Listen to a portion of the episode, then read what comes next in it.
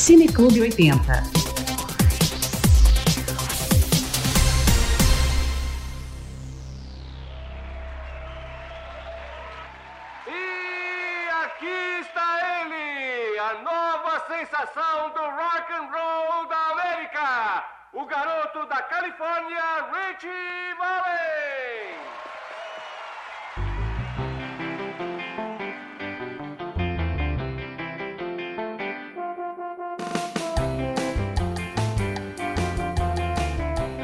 Ouvinte oitentista de todas as idades e de todas as décadas. Aqui é o Chile volta com mais uma conversa sobre um filme dos anos 80.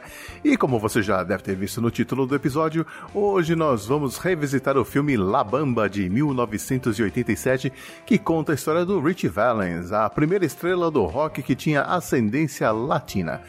É, nós quem, cara, para falar, para falar de La Bamba, eu convidei dois bambas da podosfera. Leandro Pereira, do Portal Fermata. Tudo bem, Leandro? Opa, tudo bom. nós somos latinos, afinal. É, isso aí. E também a... Embora você tenha uma ascendência... É, é, eu sou latino-asiático. É. Mais chique ainda. é chique. E também a cafeína do papo delas. Tudo bem, Café? Oi, Gi, tudo bom? Obrigada pelo convite. Eu tenho uma coisa muito em comum com o nosso personagem principal. Eu tinha um futuro promissor. é, bom, o Leandro já é da casa, já participou, já participou de vários episódios, mas a Cafeína está estreando por aqui. Até limpei o estúdio aqui hoje para recebê-la. Muita honra receber você aqui, Café. Imagina, você nunca teve uma convidada tão despreparada, porque todo mundo que me chama para falar de filme, de coisas de livro, essas coisas, eu sou péssima nisso. Eu tenho que rever, eu tenho que estudar antes. Eu sou bem ruim, eu gosto na hora, mas eu sou aquela pessoa que sai do cinema e todo mundo tá comentando, eu, ah, não lembro essa parte. Você só lembra da pipoca, né? É, na hora eu tô super envolvida. Deu cinco minutos, já tô, vamos jantar? assim. É, bom, talvez seja uma boa uma estratégia boa quando o filme é ruim.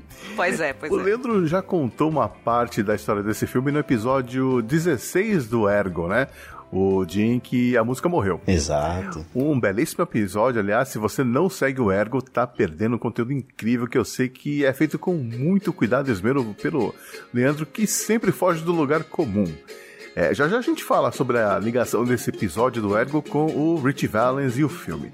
Mas antes eu queria saber, Leandro, Cafeína, quando foi que vocês viram o filme La Bamba pela primeira vez? Você sabe que eu tava tentando lembrar se eu vi. Aí eu lembro, o que eu lembro é que no Jardim 3, na formatura em dezembro do Jardim 3, eu me vesti daquele, daquele, daquela fantasia caribenha e teve uma dancinha para apresentar para os pais. E a gente tinha, ficou meses ensaiando La Bamba ali, todos com 4, 5 aninhos de idade. E eu não lembrava se eu tinha visto, porque eu estava tão envolvida com a música na época. E aí eu perguntei para os meus pais. Eu falei, a gente não viu e tal. Aí meu pai falou assim: não, você era muito criança para eu alugar o filme. E eu falei que era filme de dança.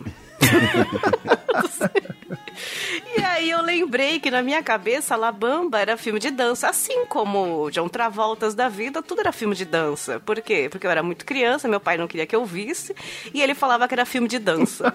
e eu tava lá filmadinho no VHS, eu dançando La Bamba e pensando que tava no filme de dança. boa, boa. E você, Leandro? Cara, certamente vi numa sessão da tarde, alguma coisa do tipo.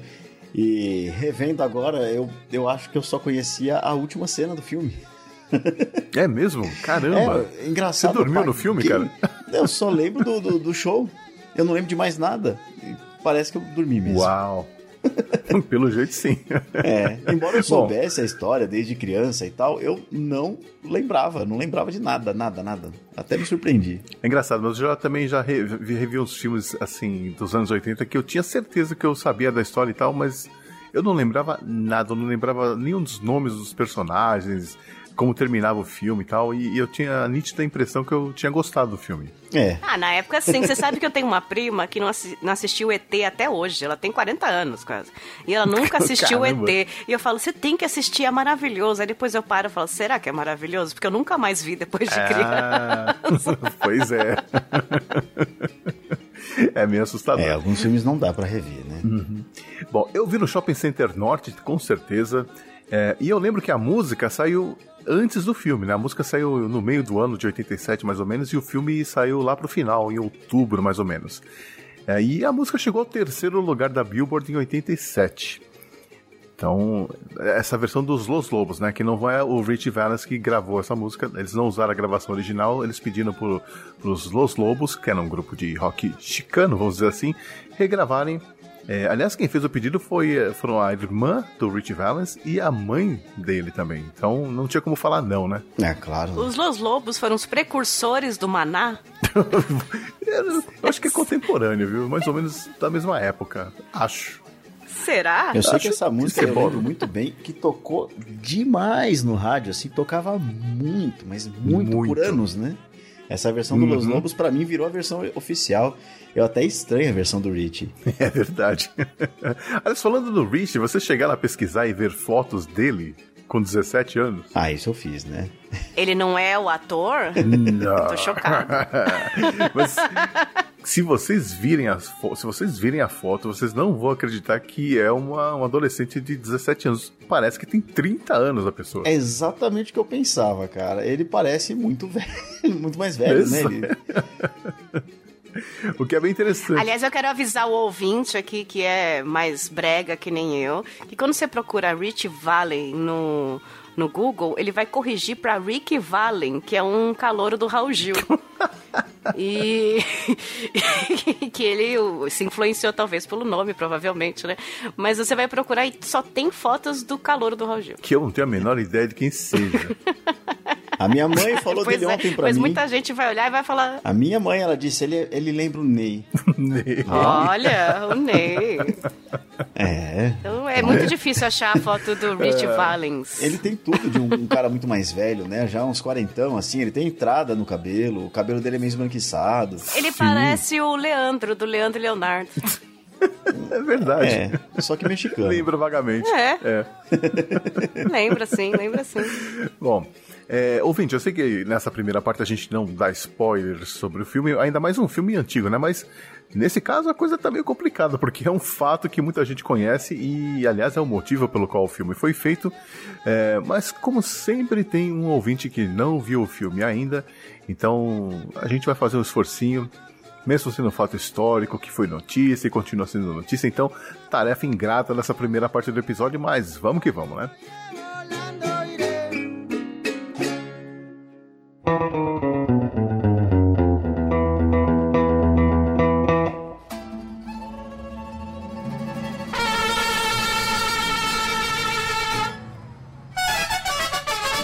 La Bamba se passa na Los Angeles de 1958, onde o Rich Valens se torna uma estrela do rock graças a uma homenagem à sua namorada e uma regravação de um clássico do cancioneiro popular mexicano. E, e eu acho que é só isso que dá pra falar, né? Por enquanto. E é um, e é um filme de dança, tá, gente? É. Bom, no final dos anos 70, começo dos anos 80 ali, houve um, um revival dos anos 50, né? Tem um, teve muito rockabilly tocando, bandas como Stray Cats, é, aqui em São Paulo Cães Vadios. No cinema a gente teve, vamos lembrar que o De Volta para o Futuro se passa nos anos 50 também, né? Tivemos o Grease ali no final dos anos 70, aquela comédia Porks, é, Conta Comigo também, é um filme dos anos 50. Nas roupas também, né? A gente, claro, o All Star assim, atravessou gerações e gerações, mas era um tênis que é, tem uma ligação também com os anos 50. É, topete, jaqueta de couro com camiseta branca, até os óculos dos modelos que estavam em, em alta também eram dos anos 50. Então, é, esse revival foi bem forte.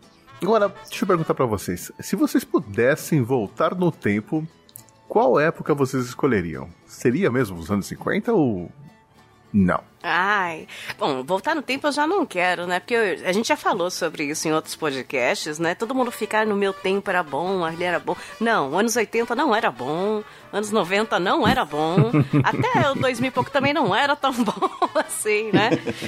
Mas na vida pessoal, a gente tem que falar que a infância era gostoso passar a tarde vendo Changeman na TV, né? Era, era gostoso, né? Só que a gente. Eu era filha única, não tinha com quem brincar, ficava lá comendo tomate e assistindo. Então, talvez se fosse para escolher, seria criança e não adolescente, pelo amor de Deus. Então, anos 80. Essa farsezinha aí que eu dancei lá bamba com quatro anos, talvez seja o auge da minha vida. Foi, Café foi filha única, então você nunca teve que, que pegar uma régua para medir uma barra de chocolate para dividir certinho com os irmãos? Você não sabe o que. Não, não tive, mas eu era, uma, eu, eu, nasci, eu, era uma criança gordinha desde sempre, que é muito bonito pra família, né? Só que depois não pode. Então eu tinha que eu fazia regime já com seis anos, ia pro médico. Que é então isso? eu tinha que medir a barra de chocolate, talvez, né? Eu comia escondida, eu guardava escondida nas gavetas. Minha mãe adorava aquilo. Que que é isso? Bom, o Leandro tem irmãos, né? Também você com certeza deve ter algumas histórias para contar de brigas por comida, né? Ah, nossa, sempre. Sempre roubaram de mim, na verdade, porque eu era o moleque bobo que guardava chocolate e quando chegava não tinha mais, né? A minha mãe, nos anos 80, ela uma vez deu dinheiro pra gente e disse: Filho, não guarda. Não guarda. Porque eu ia perder tudo pela inflação, né? Não É guarda, verdade. filho, gasta tudo. Cara, eu lembro que a maior aventura da minha vida foi no interior, eu saía escondido com a minha prima, a gente tinha isso, seis anos, sete anos. Imagina, andar sozinha num quarteirão com seis anos, as duas. A gente saía escondido da minha avó pra ir num bar que o meu tio tinha no quarteirão de baixo, porque todos aqueles tiozinhos bêbados ali do bar davam um chocolate surpresa pra gente, ou um lolo. Olha. E a gente ia lá, e aí ele colocava Guaraná, que falava que era cerveja de criança. e dava cerveja de criança. Era um Guaraná, uma Itubaína, um baré, alguma coisa. E dava o chocolate pra gente. A gente comia tudo pra chegar em casa e a avó não perceber que a gente saiu. Imagina se ele não contava pra ela, né? Lógico. Orgulho ainda, né? Mas realmente, eu gostava muito, assim, os anos 80, eu já falei em outros momentos, a gente ia na padaria e escolhia o pão doce que tinha menos mosquito, né? Nos anos 90, a gente... Tá, eu- né? Nos anos 90 a gente morava numa das cidades mais perigosas do planeta e não tinha internet. a gente ficava trancado de casa. Nos anos 2000, é, não quero nem lembrar dessa década. Acho que eu vou voltaria, se eu voltasse no tempo ia ser em 2018 em junho. Não, vocês estão vocês estão limitando muito. Vocês podem escolher qualquer década. Vai aparecer, o, o Dr. Brown vai aparecer com a, a máquina do A tempo. próxima, é, né? Escolham aí, sei lá, 2055, qualquer coisa. Boa, voltar pro futuro. Eu tô no De Volta pro Futuro aqui. Bom, é, La Bamba, La Bamba é um filme biográfico de música, né? Que hoje em dia está bem em alta, né? Teve o filme do Queen, o filme do Elton John, o filme do Motley Crue. É, Vocês vocês gostam desse tipo de filme? Ou Eu gosto, eu de gosto música, de, de filme e de biografia, né? Bio- Eu, eu gosto da história. O que me Também incomoda é, são as inserções fantasiosas, assim. Eu sei que pra, Ah. fazer contexto, pra ter um enredo, aí tem que ter essas inserções. O do Fred Mercury, por exemplo, lá, o do Queen. Tem um monte de passagens ali que não aconteceu. Ah, é pra ficar bonito no filme e tal. Mas tem uma juventude aí que se informa pelo filme. Né? Que É. vai ficar aí falando, ah, ele fez isso, ele fez aquilo, e não foi verdade. Isso me incomoda se você se, se pressupõe, se você se propõe, né, a, a fazer um filme da história do cara e ficar inventando, ah, ele ficou com fulano, ele bebeu ali, bebeu aqui, e ele bebeu em outro lugar, por exemplo. Concordo. né? É, acho que isso daí depende do filme, né? No filme do Elton John ficou maravilhoso, assim, essas coisas que eles fizeram das viagens dele, sei lá. Ninguém toca o piano e sai voando, né? E, e ficou lindo ali, ficou bonito, ficou como se fosse um musical, na verdade, né? Eu acho que depende do que você tá fazendo. Nesse do Fred Mercury realmente incomoda, porque parece que nada do que aconteceu ali foi verdade, né? Então, é, o do Queen, na verdade, me incomodou porque teve muita, muitos fa- fatos ali que foram. que estão errados, né? A ordem cronológica das coisas, fatos que foram alterados. É, e o pior é que parece que o Brian May foi um dos consultores do filme, então eu não entendo por que, que fizeram assim, né? Foi. Ele mesmo disse, eu vi, eu sigo ele no Instagram lá, e ele disse que é pra deixar o filme bonito, né? Eles quiseram criar uma história ali com fatos não verídicos também. Eu achei uma bobagem porque, repito, tem toda uma geração que não acompanhou aquilo e que também não vai ficar pesquisando, vai se informar no filme, vai se informar num livro, né? No máximo. É. E aí vai E também ele deu reproduzir uma passada de pano pra ele ali, né? Tá bastante. Mas vai reproduzir essa história para muita gente. Isso vai virar verdade, aquela história da mentira contada mil vezes. Uhum. Vai virar verdade e eu acho que é um desserviço aí pra história de música. Né? Pois é, e tem, tem aquele outro aspecto também, né, que é... Uh a gente nunca acha que a nossa história é interessante o suficiente, então a gente sempre dá uma floreada, né? Sim. Mas no caso do, do, da história do Fred Mercury, pô, pera, pera aí, né? Se a história da vida dele, como aconteceu de verdade, não é interessante, pô. É, é a gente é podcaster, a gente dá uma embelezada tal, mas são histórias que você viveu, você estava lá, você viveu com alguém, alguém viveu. São histórias que aconteceram de alguma forma, pode não ter sido tão incrível para durar 20 minutos aqui, mas aconteceram. É, e, quando você se propõe, a gente também não se propõe a fazer biografia aqui no podcast, né? É. Nosso e tal. Não. Mas quando você se propõe a fazer história do negócio, você pode florear, né? Colocar ele não tava com aquela roupa, beleza, era outra roupa. Mas inventar a história, ai, me incomodou demais esse filme. Ficou revoltado. É, eu acho que nesse filme passado do ponto, porque no Labamba fizeram a mesma coisa, né? A gente vai ver depois aí que eles tomaram algumas é. liberdades para deixar a história de alguma forma mais interessante, né? Acho que ali é difícil porque tem muitas coisas que ele estava sozinho, né? Então ali você pressupõe que ele falou isso, ele pressupõe que ele fez isso, né? Porque tem muitas cenas e muitas partes dele mesmo, e você via no filme, pelo menos, que ele não era aquele que chegava em casa e contava as coisas, né? O que fez, o que aconteceu. Eu acho que dá para resumir a maior parte dos filmes de música em eles começaram fazendo música, conseguiram sucesso, se drogaram e morreram, né? Então, muitos filmes acabam passando por isso. Raras as histórias que não são é. assim, né? Jim Morrison. Eu consigo citar alguns só, né? O La Bamba, eu até comentei depois que eu assisti. Olha, depois eu ainda lembrei do filme. Eles fizeram o filme, a impressão que eu tive, né? Foi muito mais o foco no irmão dele, né? O irmão dele foi meio que um principal ali, né? O, o, quanto ele era problemático e tal. E ele foi tangenciando pelo sucesso, assim. Eu assisti o filme pela perspectiva do irmão, estranho isso, mas ele, ele teve mais cenas, ele teve mais participação, ele influenciou mais de alguma forma negativa, né? Ou positiva no começo. Eu acho que eles focaram muito no irmão. Eu não esperava pois isso é. assistindo. É que o ator também ah, foi melhor, né? É. Outro filme que mostra sobre outra perspectiva, que é o Dois Filhos de Francisco, né? Também. Esse é um ótimo filme. Eu é. achei que eu não ia gostar e eu adorei. Assistimos quatro vezes. Olha só. Sim. Melhor que Bacurau. É, melhor que Bacurau. Não, peraí, peraí. Enfim. Melhor mas, que Parasita, né? Mas se quiserem dicas de outros filmes que eu gostei também de assistir, tem alguns novos, né? Tipo Johnny June, né? Que fala a história do, do Johnny Cash. Uhum. Ray, o The Sim. Doors, que ficou fantástico. E tem um filme dos anos 90 que pouca gente fala que é, conta a história do David Helfgott, que é um pianista chamado Shine, brilhante.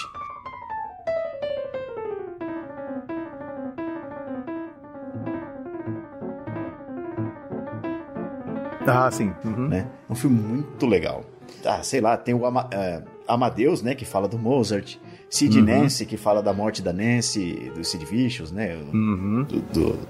Tem muitos filmes legais mesmo de música, eu acho interessante. O único filme de um músico que realmente foge de tudo para mim é o pianista. Né? Já que é um personagem real e que é um músico. Bom, e a atriz, que, a atriz que ganhou o Oscar desse ano foi com a Judy, né? Com a Judy Garland. Sim. Uhum. Ah, verdade. verdade. Renée Zellweger, que eu nem reconheci. A Bridget Jones. a eterna Bridget Jones. Mas tem outros também. Tem um filme que eu é, gostei muito, que eu vi, que chamava é, Get, Get On Up, a história de James Brown.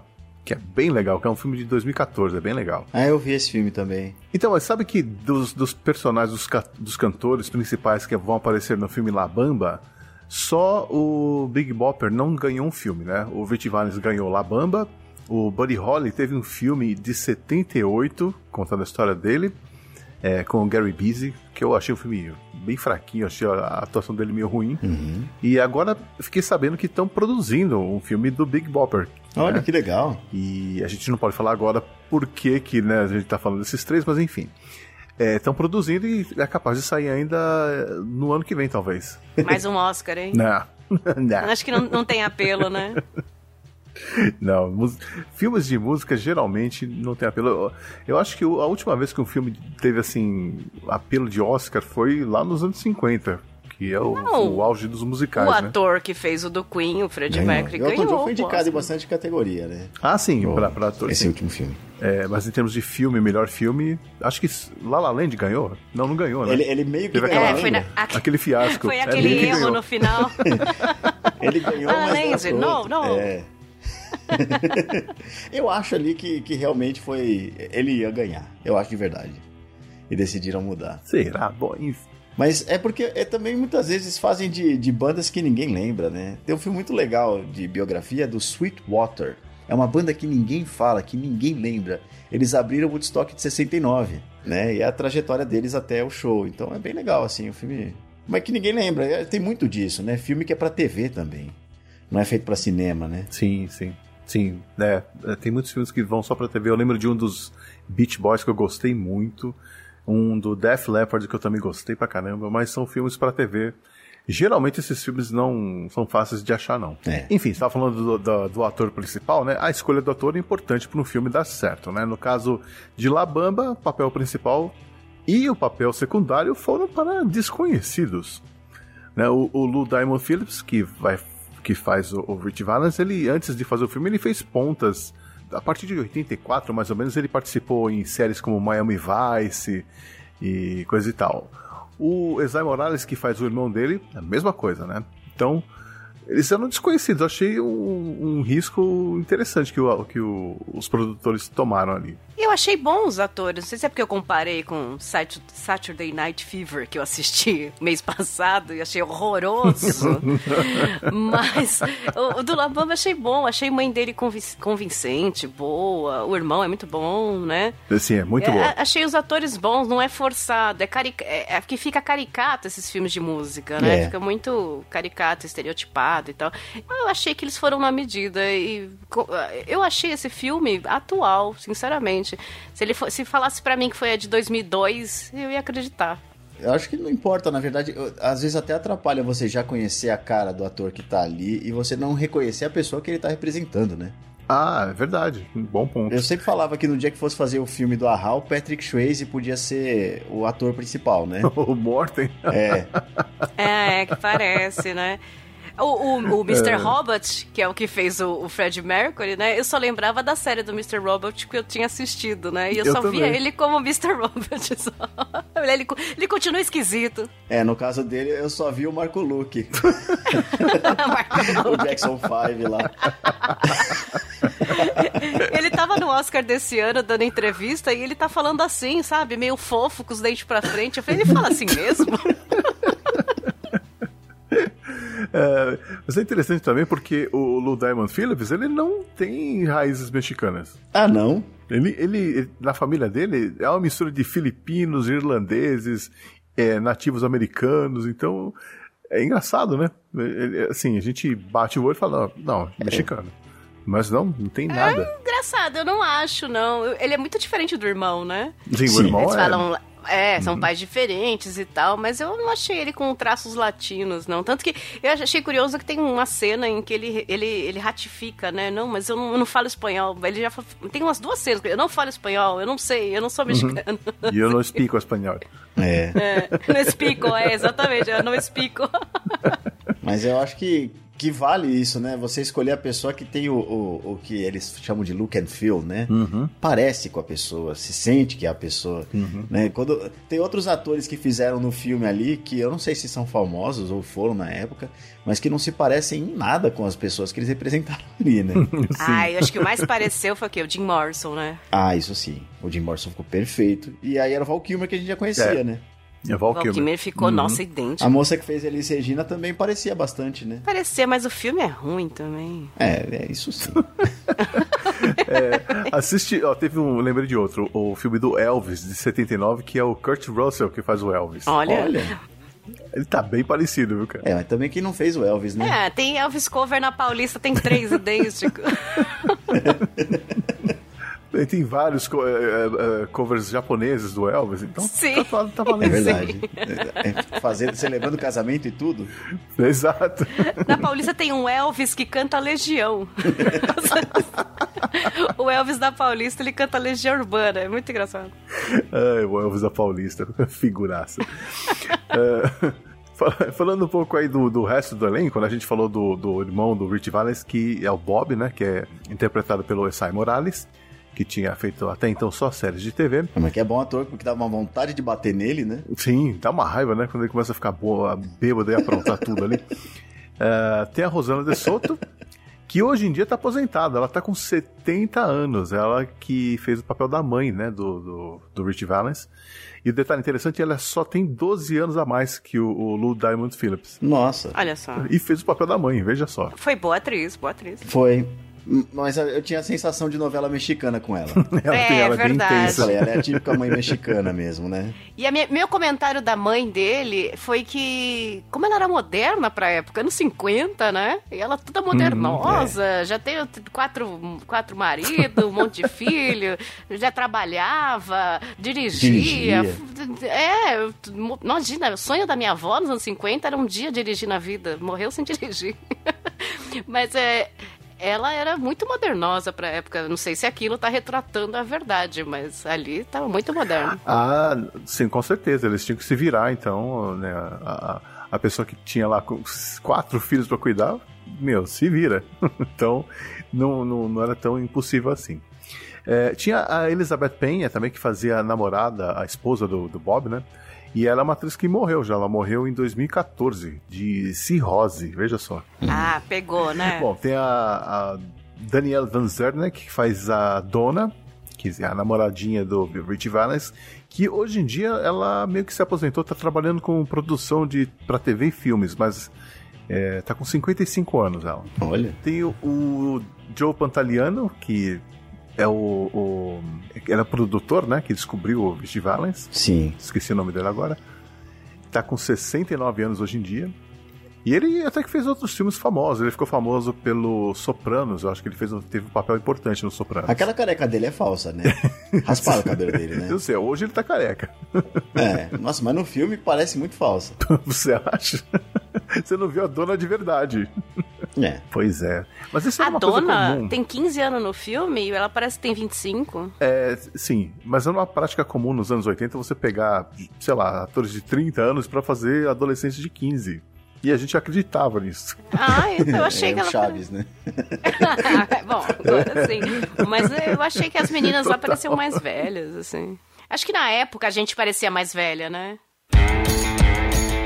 Bom, e o que que a gente pode falar de Labamba, a música? Ah, eu. Eu não aguento mais ouvir Labamba, eu confesso, não consigo mais. Podia ter uma versão forró, né? Deve ter uma versão forró de Labamba, com certeza. Ah, quem é, acho que todo mundo já quis certeza. gravar, né? Deve ter versão punk? Com certeza tem. Né? Acho que versão forró, se bobear, tem. Com certeza. É, uma música daquelas que fez sucesso e que, entre milhões que a gente conhece, já cansou. Era boa, é boa, mas ela a gente fala, ah, não aguento mais, e pula, né? A gente tava falando isso de várias É. músicas clássicas, fala, ah, eu gosto disso, gosto. Aí você põe e fala, ah, não aguento mais. É, comigo é todo o repertório dessas bandas covers de barzinho. Não aguento nenhuma delas mais. Sim. Eu odeio o Djavan hoje por causa disso. Me fizeram de Djavan. Eu entro no bar, o cara olha pra mim, ele cruza as pernas, olha pra mim. Deus sinais. Eu adorava nos anos 90 Guns N' Roses, por exemplo. E aí com- começa a tocar no, rádio Don't You Cry, eu, ai, que saco de novo. Ai, November Rain de novo. Ai, November Rain, não, eu odeio essa música. Enfim, mas que eu acho que o, o que é importante de La Bamba é que ela é um marco na história, né? Na história do rock. Sim. Porque ela é o início do Chicano Rock que ia, ia acontecer a partir dali. Não se fazia rock em, em outro idioma que não em inglês, né? Tem que lembrar também que o rock começou em 54, né? La Bamba é o quê? De 58, 50 e quase 59? Não, é 58 ainda, né? Uhum. É, era um movimento muito novo, né? As pessoas tinham certo nojo daquele movimento ainda. Aquilo lá que era uma música de mau gosto, não sei o quê. E cantada em espanhol ainda. É, pra É, piorar, então- com certeza. Pra, Uhum. É, que... Né, a gente sabe que até hoje eles são considerados como se fossem um povo inferior. Então isso, ele realmente foi um marco. E, e é uma música muito importante nessa questão, né? de- é, não vou dizer racial. Mas é, Essa questão deles lá, né? total É. racial. E É. é, uma, é interessante também porque a La Bamba originalmente é uma música folclórica, né? Que é, dizem que é típica da região de Veracruz, lá no México, e que geralmente é tocada em festas e, e casamentos. Só que pelo que eu entendi, a letra não era muito fixa, não. Você mudava um pouco a letra, né? A melodia continuava, mas a letra podia mudar. Então ninguém sabe ao certo como a música surgiu. Dizem que hum. pode ter origens maias ou africanas, até a gente nunca vai descobrir isso, né? É interessante também essa música, por quê? Porque ela tem esse fato histórico de apresentar um, um rockstar latino, mas ela também tem uma, uma mulher que, que ajudou na gravação dessa música que ficou nos bastidores, pouca gente conhece, mas que é importantíssima na, na, na história da música. A e, guitarrista. A, a, né? Isso, a guitarrista, baixista, que é a Carol Kay, né? Que é uma música. Ela, na verdade, era mais se concentrou mais no baixo, né? Tocava em várias gravações do estúdio. Sim. É, entre as músicas de sucesso que ela gravou tem You've Lost That Loving Feeling, né? Do Righteous Brothers. É, ela tocou o tema do Batman né? Ela tocou no Pet Sounds do Beach Boys, sabe? Então ela assim... É Todinho, né? Pois é. Ela, ela é uma, uma, música incrível, assim, e pouca gente fala é. dela. E ela participou da gravação de La Bamba. É, e é isso que eu acho curioso. Nessa música ela será guitarrista e o cara que sempre tocava com ela, que era o baixista, foi o... o né, que foi, foi baixista nessa uhum. música, foi o guitarrista depois, uhum. né? Eu esqueci o nome dele agora. Mas ela é uma lenda mesmo. A Carol, ela tem mais de 10 mil músicas gravadas, né? E eu vi, eu não sei onde foi que eu vi, se foi no YouTube, foi no documentário, que ela foi visitar o, os estúdios onde ela. que ela ajudou a criar, na verdade, né? E barraram ela. Não deixaram ela entrar porque não conheceram ela. É, é absurdo, né? E não citam muito ela, né? Você procura coisa atual, até em vídeo, em, em podcast, não citam muito. Pois é, não. É, mesmo, mesmo Labamba, né? Ela que foi quem fez as guitarras de La Bamba.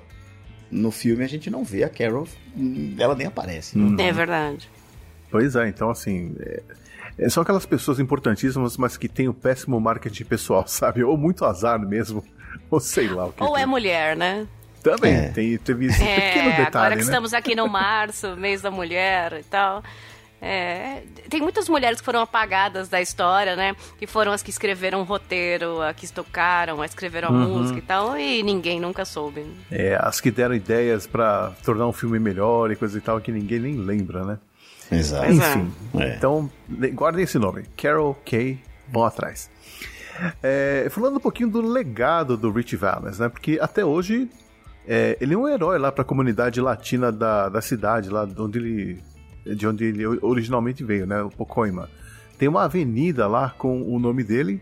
E no ano passado rebatizaram o prédio dos Correios da cidade com o nome de Rich Valens. Olha só. Olha só. Interessante, né? Porque é um herói local. Deve ser nome de viaduto, né? que nem aqui, né? Passarela Marcelo Fromer. Já pensou? Viaduto Ronivon. Ai, assim. adoro. Beijo, ter, Rony. Um, Aqui perto de casa vai ter um Gugu Liberato, hein? Eu tô sabendo que estão construindo uma ponte aqui. É, olha que só. É mesmo? É, vai ser. É, não lembro aqui, mas vai ser. Não sei o que lá, Augusto Liberato. É, a ligação lá para Pirituba. E ele, claro, a gente tem que não esqueça que, gente, que ele foi um músico, ele cantava música do Pintinho, né? Não, não vou rir por respeito, enfim, mas. e, e da galinha, tem uma galinha também. Aí também tinha a música da Monique. É, aquela Monique, eu tô passando mal. Não, mas... Engraçado, ninguém lembra do grande hit dele, o Docinho, Docinho. Ai, ai, ai. É dele. Ah, é verdade. é dele. É, é verdade. Que beleza. Bom, acho que chegar, vamos falar em Gugu, acho que já tá na hora então de, de, de levantar as golas da, da, da, camisa, botar uma brilhantina no cabelo e mergulhar de cabeça nessa viagem pelos primórdios do rock and roll, assistindo La Bamba, que está disponível na Netflix. E quando o filme terminar, ouvinte, volte aqui para continuar ouvindo a nossa conversa. Até já!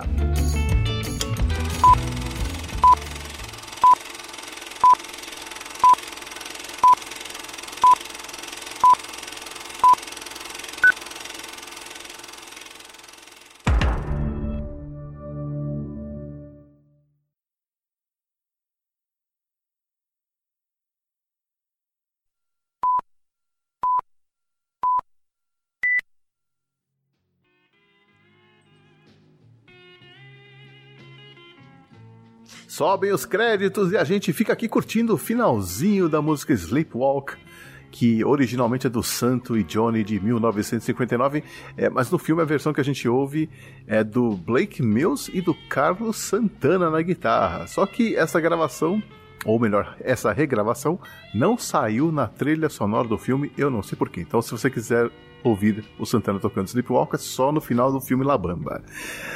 É, e aí, Leandro, Cafeína, como foi rever o filme depois de tantos anos, ou rever, ou assistir pela primeira vez com prestando atenção? Olha, eu fui com baixíssima expectativa, achando que era. Porque eu, eu só lembrava, como meu pai disse, que era um filme de dança. Eu tava esperando todo mundo dançando no meio da pista, era uma coisa alegre. Aí na vida adulta eu soube da história e eu fiquei chocada. Na vida adulta uhum. só. Eu fiquei uhum. chocada, meu Deus, eu, é, é, era um moço que, que fazia a gente dançar, como assim? Era isso, a história e me enganaram esse tempo todo. E aí nunca tinha visto o filme, né? Só tinha ouvido o ergo do Leandro, uhum. sabendo da história. Muito triste, sempre. E, e aí com o filme achei que ia ser uma coisa deprê. O filme não é deprê, não, não, chega a ser deprê, é bonitinho. Tem a parte mais tensa, né? O irmão dele era a parte tensa, a dificuldade deles. Mas achei leve, achei bem feito o filme, é, bem os atores bem, como eu disse, parece atual. Eu tava com baixíssimas expectativas, vou repetir. E eu gostei muito de assistir ele, achei bonitinho, tirando, uhum. tirando a história triste. É, eu confesso que eu chorei no final de novo. Oh, sério? Ai, mas você já sabia o final.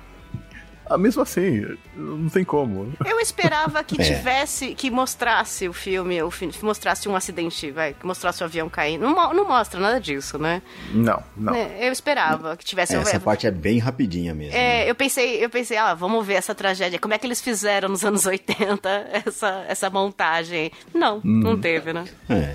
É, eu acho até por respeito à família que estava acompanhando todo o processo ali, acho que ia ser muito doloroso você tentar fazer qualquer coisa assim, né? Então acho que eles foram assim na medida certa, é. né? O é. avião desaparece na, na, tempestade de neve e pronto. E não foi um filme que focou nisso, né? Porque você também pode não. aproveitar essa tragédia e fazer rapidinho ele e depois ficar meia hora focando na morte, né? Não. Que é o que eu faço no Ergo. Não foi. Né? é, que, que, é isso, né? Cinco minutos, a história, a história então. Aí caiu o avião e senta. É, é, é porque também o avião caiu em quatro minutos, né? Não foi assim um, um, grande, uma grande coisa que aconteceu no avião, né? Ele subiu e caiu. Uhum. Eu acho até que eles nem perceberam que eles estavam caindo, porque, pelo que eu entendi, as, não tinha visibilidade, então o piloto tinha que usar os instrumentos. Só que ele não, não tinha. Ele não tinha sido aprovado, né? No voo com equipamentos ainda. Então, eu acho que eles nem viram para onde estavam indo, sabe? É, eu não sei nem se o avião tinha instrumentos para isso, né, na época. Uhum, é, uhum. Mas um avião daquele é uma má ideia em 2020, né? Imagina em anos 50, né? É, o Beechcraft era conhecido por ser um avião confiável, né? Tem, tem um monte de lendas que falam, né? Que na verdade o Buddy Holly, ele era um cara nice guy total, né? Todo mundo fala, nossa, o cara era demais, o cara era super legal, mas ele era texano e ele andava armado. Sim. Dizem que, que foi ele que atirou lá dentro também. Eu acho um absurdo essa afirmação aí, mas tem gente que fala isso também. Não, não, não. Não, eles. É, eles falaram isso porque parece que o corpo do Big Bopper ele caiu, ele estava bem longe, né, do, do, do resto do avião, então falaram alguma coisa assim, tipo, sabe, que ele matou primeiro alguém, hum, depois o avião perdeu o controle e caiu, mas, é. assim, teorias malucas, né? Não, acho que não aconteceu nada pra disso, mim, simplesmente o, o, caiu. Quando eu revi o filme, né, eu lembrava realmente de... Nos anos 80 todo mundo tinha morrido de avião, né? Era o Chaves, era. todo mundo, todo mundo tinha morrido de avião. e eu acho que eu misturei um monte de coisas na minha cabeça, sabe? Esse filme, não, ele me pareceu realmente uma coisa nova. Eu, eu, desconfio que eu não que vi loucura, Mas você cara. dançou no jardim com roupa de, de bailarino e... não. Olha, de bailarino não, mas vestido de, de, de chicano com toda certeza. Balançando ombrinhos pra frente e pra trás. Com... Eu lembro de, de amarrarem uma, uma coisa de judô na minha cabeça, uma faixinha. pra dançar tipo Era o Karate Latino. Kid com, com, com Labamba. Vocês deram sorte, porque na escola eu tive que dançar, eu lembro disso até hoje. é, o tema do Fantástico, né? Que era um hit Não. na época. E a gente teve que se fantasiar e se maquiar. E eu tava parecendo um integrante dos Secos e Molhados, cara. Ai, que Nossa, demais. Você foi eleito a garota do Fantástico. Total. Você imagina ali. Nossa, que demais, Chia. Isso é bem melhor que a minha. eu, tenho, eu tenho fotos pra provar isso. Um dia eu ponho elas online em algum lugar.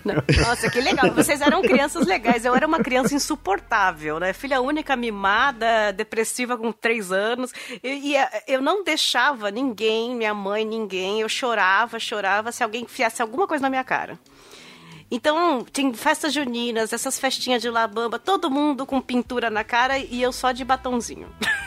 Ah, que chata, Café. Pô, quantos, quantas festas juninas eu fui lá com o dente pintado de preto, bigodinho? É, Ah, nunca, sim. imagina. E é muito louco, porque na minha cabeça eu não queria ser ridícula, tipo, todo mundo me olhar. Só que eu tava sendo a única que não. Então todo mundo Sim. só via eu. É. Mas eu só fazia essas coisas porque eu não sabia que eu podia falar não. eu poderia ter sido abusado na, na infância de qualquer forma porque eu não sabia que eu tinha esse direito. Não podia falar. não. Aliás, você descobriu eu- recentemente, né? Ai, Ah, não sei, ainda não. posso? Podia não ter gravado? Não sei. É, exatamente. Eu não precisava nem ter revisto esse filme. Mas, mas voltando ao filme aí, então, eu, eu fiquei impressionado. Uma coisa que me chamou a atenção é que, comparando assim, as performances dos, dos músicos originais, né, lá dos anos 50, e as que a gente vê no filme, a gente percebe como no filme as coisas eram muito mais intensas, assim, parece que tinha uma orientação para os atores. Eh, Sabe, até, até nas partes mais calminhas, eles tinham que dar uma reboladinha, uma chacoalhada na cabeça, fazer aquele olhar meio assim. É tudo muito mais intenso do que realmente era na época Uhum. né? Até porque nos anos 50 o rock estava começando, não tinha ainda aquela coisa de poser, né? De, de rockstar, ninguém ficava de caindo de joelhos para fazer um solo de guitarra. Era tudo muito mais comedido, né? Sim, mas eu, eu acho que ficou bem colocado, assim. é- é, parecia que eles realmente estavam tocando a guitarra, né? Eu não sei se o ator sabia tocar guitarra, mas realmente, Não. você olha ali faz sentido que ele tá fazendo a guitarra, né? É, mais, mais, ou- menos. dá, dá pra É. sacar umas coisas E ali que ele tá também- na- nas casas erradas. Sim, sim. Mas, assim, pelo menos parecia de alguma forma, né? E aí quando você Uhum. olha lá o, o, Brian Setzer, você fala, bom, é melhor ele que o Ed Cochran de verdade, né? É, bom, eu, eu sou suspeito de falar. eu sou suspeito. Quem não lembra, o Chi tem uma tatuagem do Stray Cats, né? É, eu sou suspeito, então vamos deixar pra lá. Bom, e também Mas eu achei do- bem feito, assim. A única coisa que eu achei curiosa desse filme, né? Como a a Cafeína falou, ele parece um filme moderno. Se falasse que ele era de 2010, eu acreditava. Mas a cena da luta ali, a cena do, do baile, onde o Bob dá vexame, aquilo ali é Chaves, cara. Total. Eu achei. Galhofa. Ali é o clássico, coloca a câmera lá. É, anos 80 tinha isso, coloca a câmera no teto e as pessoas coreografam uma briga com a cadeira de açúcar na- na- nas costas das pessoas. Desmanchava a cadeira de É. açúcar nela, a mesa quebra, desmancha, né? Nada quebra, eles desmancham, aquele isopor dos chaves, né? Assim. É, Sim. Ninguém sangra, né? Aí quando sangra, é. Aí sobra só uns vermelhinhos, é, ninguém, ninguém Sim. se E a quebra. cara de mal. E a cara de mal, sempre. As meninas gritando. Aí tem, tem uma cena das meninas puxando o cabelo. que Começa a se puxar cabelo. É, também tem isso, né? Do nada, uma menina começa a puxar o cabelo da outra. Não, a melhor coisa nessas cenas de uma pancadaria generalizada é você olhar os extras, porque sempre tem aquele extra que não sabe bem o que fazer. Então ele agarra o cara pelo pescoço e fica assim, sabe? Você vai me socar ou eu te soco? Fica aquela coisa meio ridícula. Sempre tem um olhando pra câmera. Sempre. É. Se você der um pause ali e procurar, tem um olhando pra câmera. É a Verdade. única cena realmente que me pareceu datada. Não sei se vocês lembram de alguma outra, né? Tudo bem que no começo ali o Bob chegando de moto parece um filme de guerra, né? Sim, aliás, eu tenho dúvida se aquela moto tem a ver com os anos 50, viu? Tá mais para anos 70 aquilo ali. É verdade. É, o cara foi É muito verdade longo, enfim. mesmo. Mas, enfim. Ah, uma coisa que me chamou a atenção. Vocês repararam que quando o Rich Valens está tocando La Bamba, os brancos não sabem dançar? Ah, mas eles sabem. Eles não conseguem nem bater palma no ritmo da música, cara. A- Até hoje, É. né? E foi mesmo numa casa de tolerância? Porque achei engraçado ele ver na casa de tolerância lá e começar a ouvir o Labamba e acompanhar. Não, no filme era numa casa. O irmão dele levou ele na casa de tolerância. Aí tinha a banda cantando e, e ele começou a acompanhar. Mas clichê impossível. Não, na é. verdade o que aconteceu é que ele aprendeu muito antes, provavelmente com um tio que ensinou ele a tocar guitarra, então ele ensinou alguns né, os acordes para Alabama e também com um primo dele que eles tocavam juntos de vez em quando. E se não me engano, o pai dele também deve ter ensinado alguma coisa. Então, é, foi, foi na família que ele aprendeu, não foi ali naquela cena, não. É, o pai dele era músico, né? Ele tinha as guitarras dele e ele tocava numa banda local, ele tocava, acho que saxofone, alguma coisa. Uhum. Então ele sempre incentivou o Rich é, a, a, tocar. E, bom, agora a gente pode falar que o Rich morre no final, pra quem não sabia, agora tá sabendo. E não! Pois é, pois é. E esse, assim... Esse era filme de dança!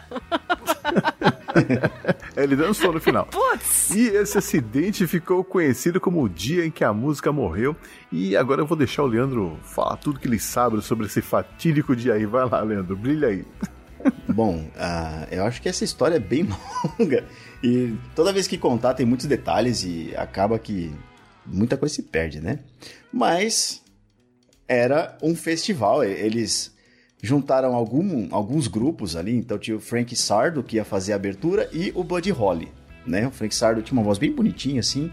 E o Buddy Holly, que era o grande astro. Eles acabaram chamando outros grupos que estavam estourando. Então, Dion and the Belmonts.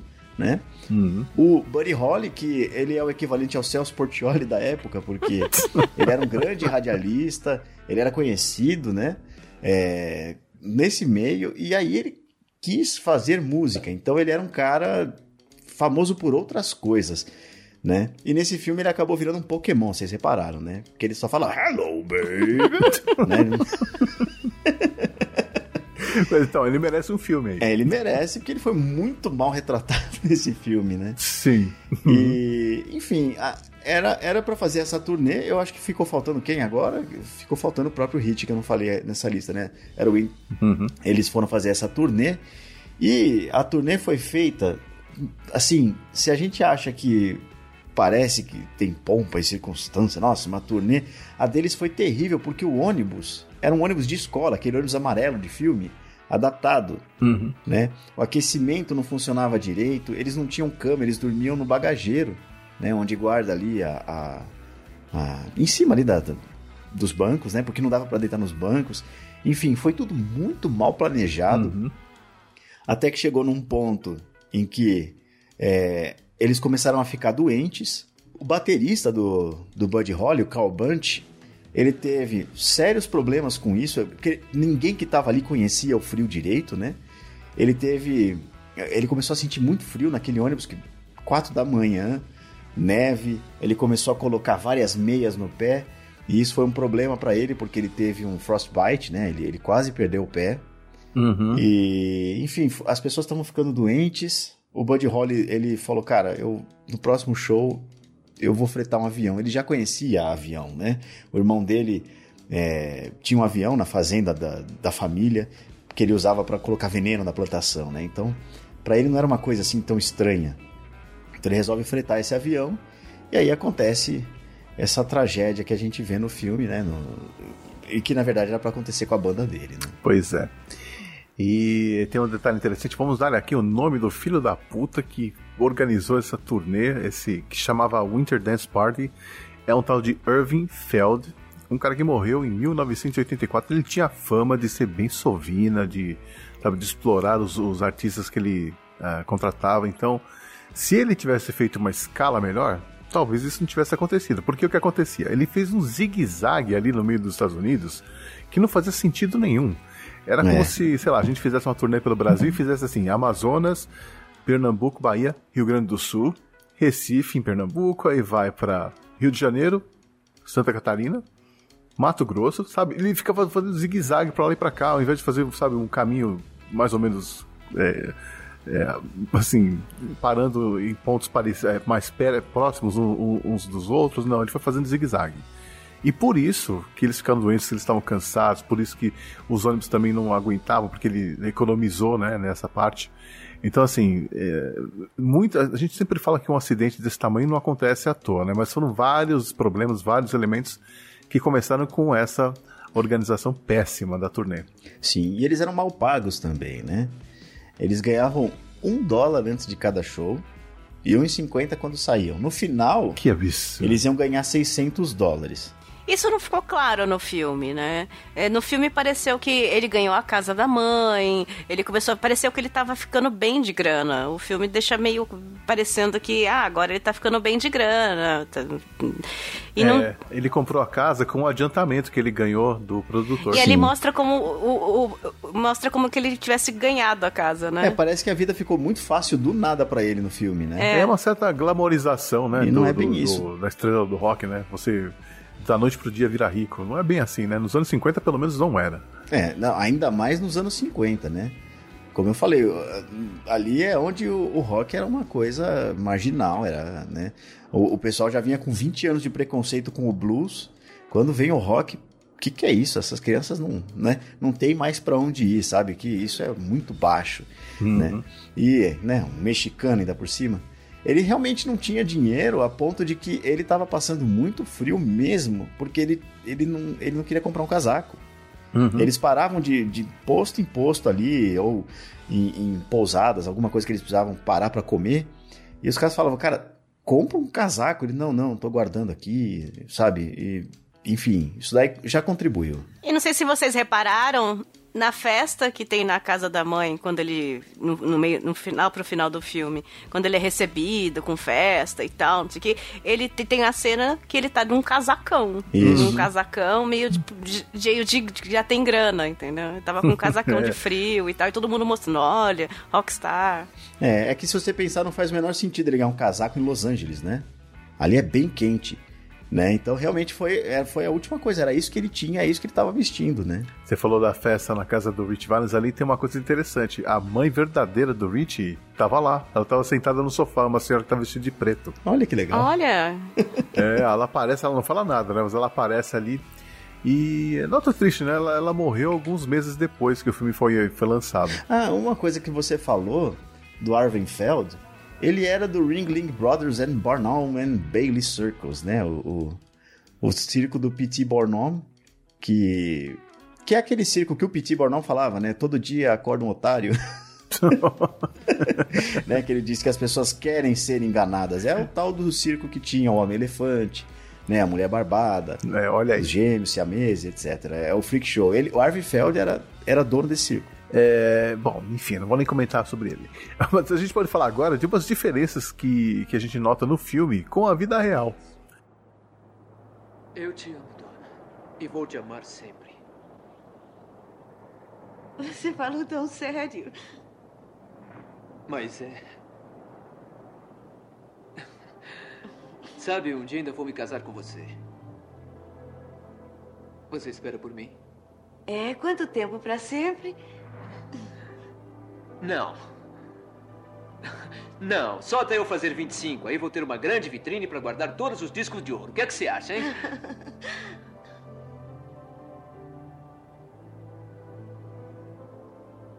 Eu te amo. E nunca mais vou deixar ninguém interferir no que sinto por você. Nunca mais. Tem muita coisa ali que não corresponde à realidade. Algumas coisas foram flo- floreadas e tal, e tem coisas que são completamente exageradas. Por exemplo, dizem que a dona não chegou a ser uma namorada, assim, um grande amor do Rich, não. Foi mais uma paquera que tava no começo ainda, né? É, essa me surpreendeu quando eu vi. É, mas no, no filme. Bom, primeiro que namorada nos anos 50, então a gente pode ver que também não era uma coisa de, de hoje em dia, né? É, namorada era que ficava conversando no portão no máximo, né? então, então, isso hoje pra gente é nem paquera é direito, né? Mas ali mostra mesmo. Primeiro que o pai não deixa, porque ele é do rock, né? Xingando. Que ele é do É, rock. mas pela origem dele mesmo. Ele tá falando ele é italiano. Se fosse até que beleza, né? Não, mas é, então, tem umas coisas absurdas, como o fato da dona aparecer dirigindo do nada ali, sabe? Imagina, isso em 1958 jamais aconteceria. É. Ainda mais a idade que ela tinha, né? Era pra mostrar que ela era rica, né? Era pra mostrar. Eu acho que era, no filme foi meio pra mostrar que ela tinha dinheiro. E era por isso que o pai dela não deixava, porque ela tinha dinheiro. Uhum, né? É, pois é. É, bom, essa parte é verdade. O pai realmente não gostava do Rich. Quem é gostar do músico? Que pai, que pai que gosta, né? É, manda ele trabalhar. Pois é.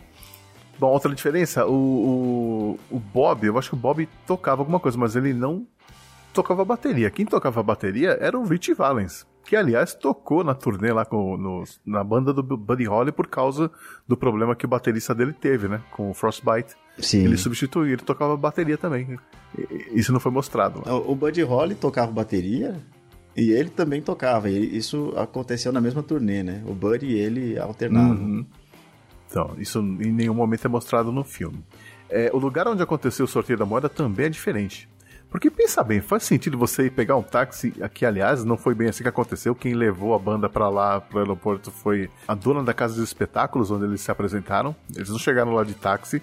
Não faz sentido nenhum você pegar um táxi, chega lá, tira a moedinha e aí um cara fica de fora e tem que voltar pro hotel. Não faz sentido nenhum isso. É, né? no tempo ruim ali na porta, né? É, então. Ali- Ali, foi um pra dar uma dramaticidade no negócio, né? Eles também resolveram de uma forma mais simples, né? Foi bem Sim. mais curto do que a história real, né? Porque na história real parece que o Rich Valens insistiu durante o dia lá com né, o, o cara que tava, já tava com o assento guardado lá, o Waylon, Waylon Jennings.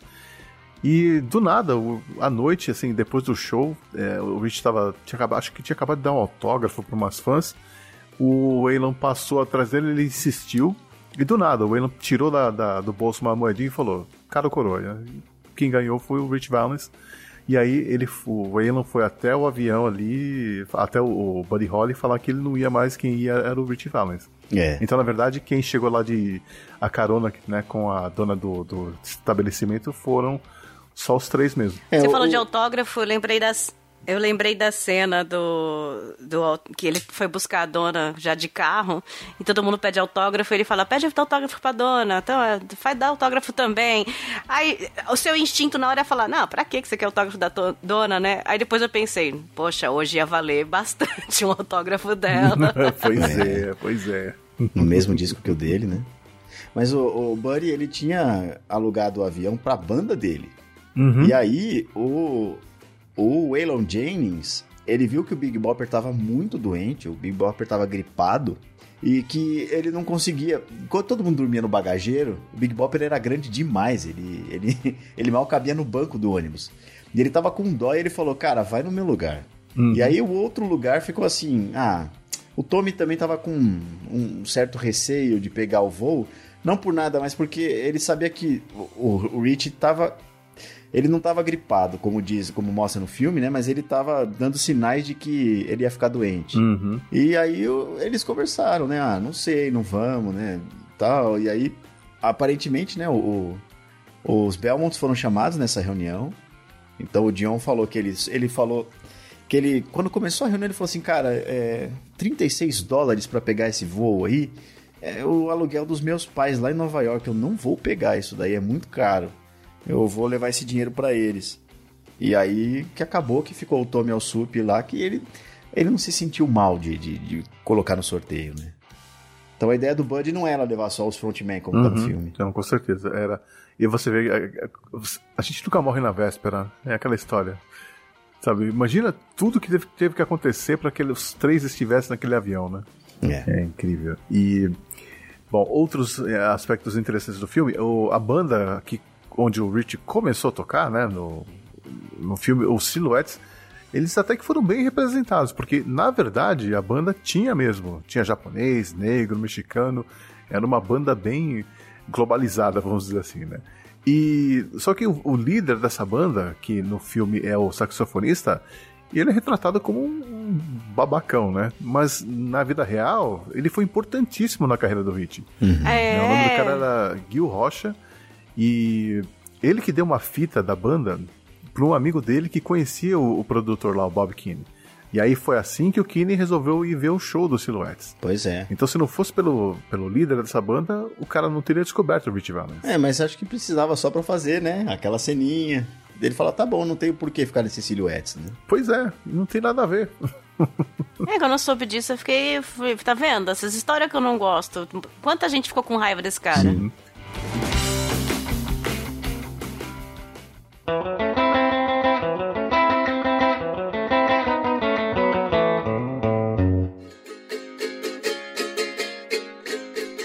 Uma coisa curiosa, né, que você falou logo no começo, que Labamba a letra a gente não sabe se a letra é aquela mesma, né?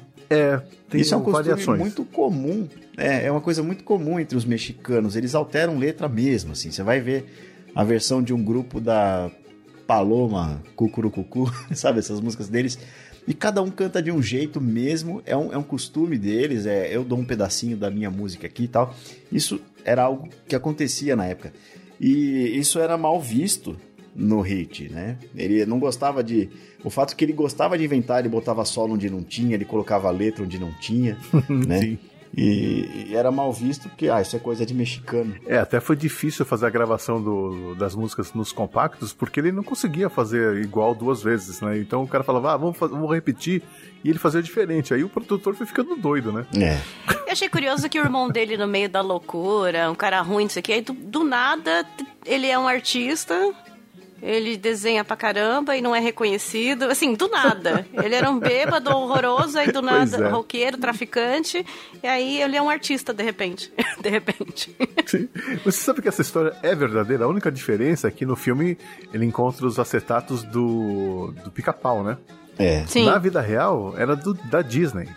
Só que o estúdio que fez o filme La Bamba, lógico, não ia usar os personagens Disney. Eles tinham os direitos, era a mesma.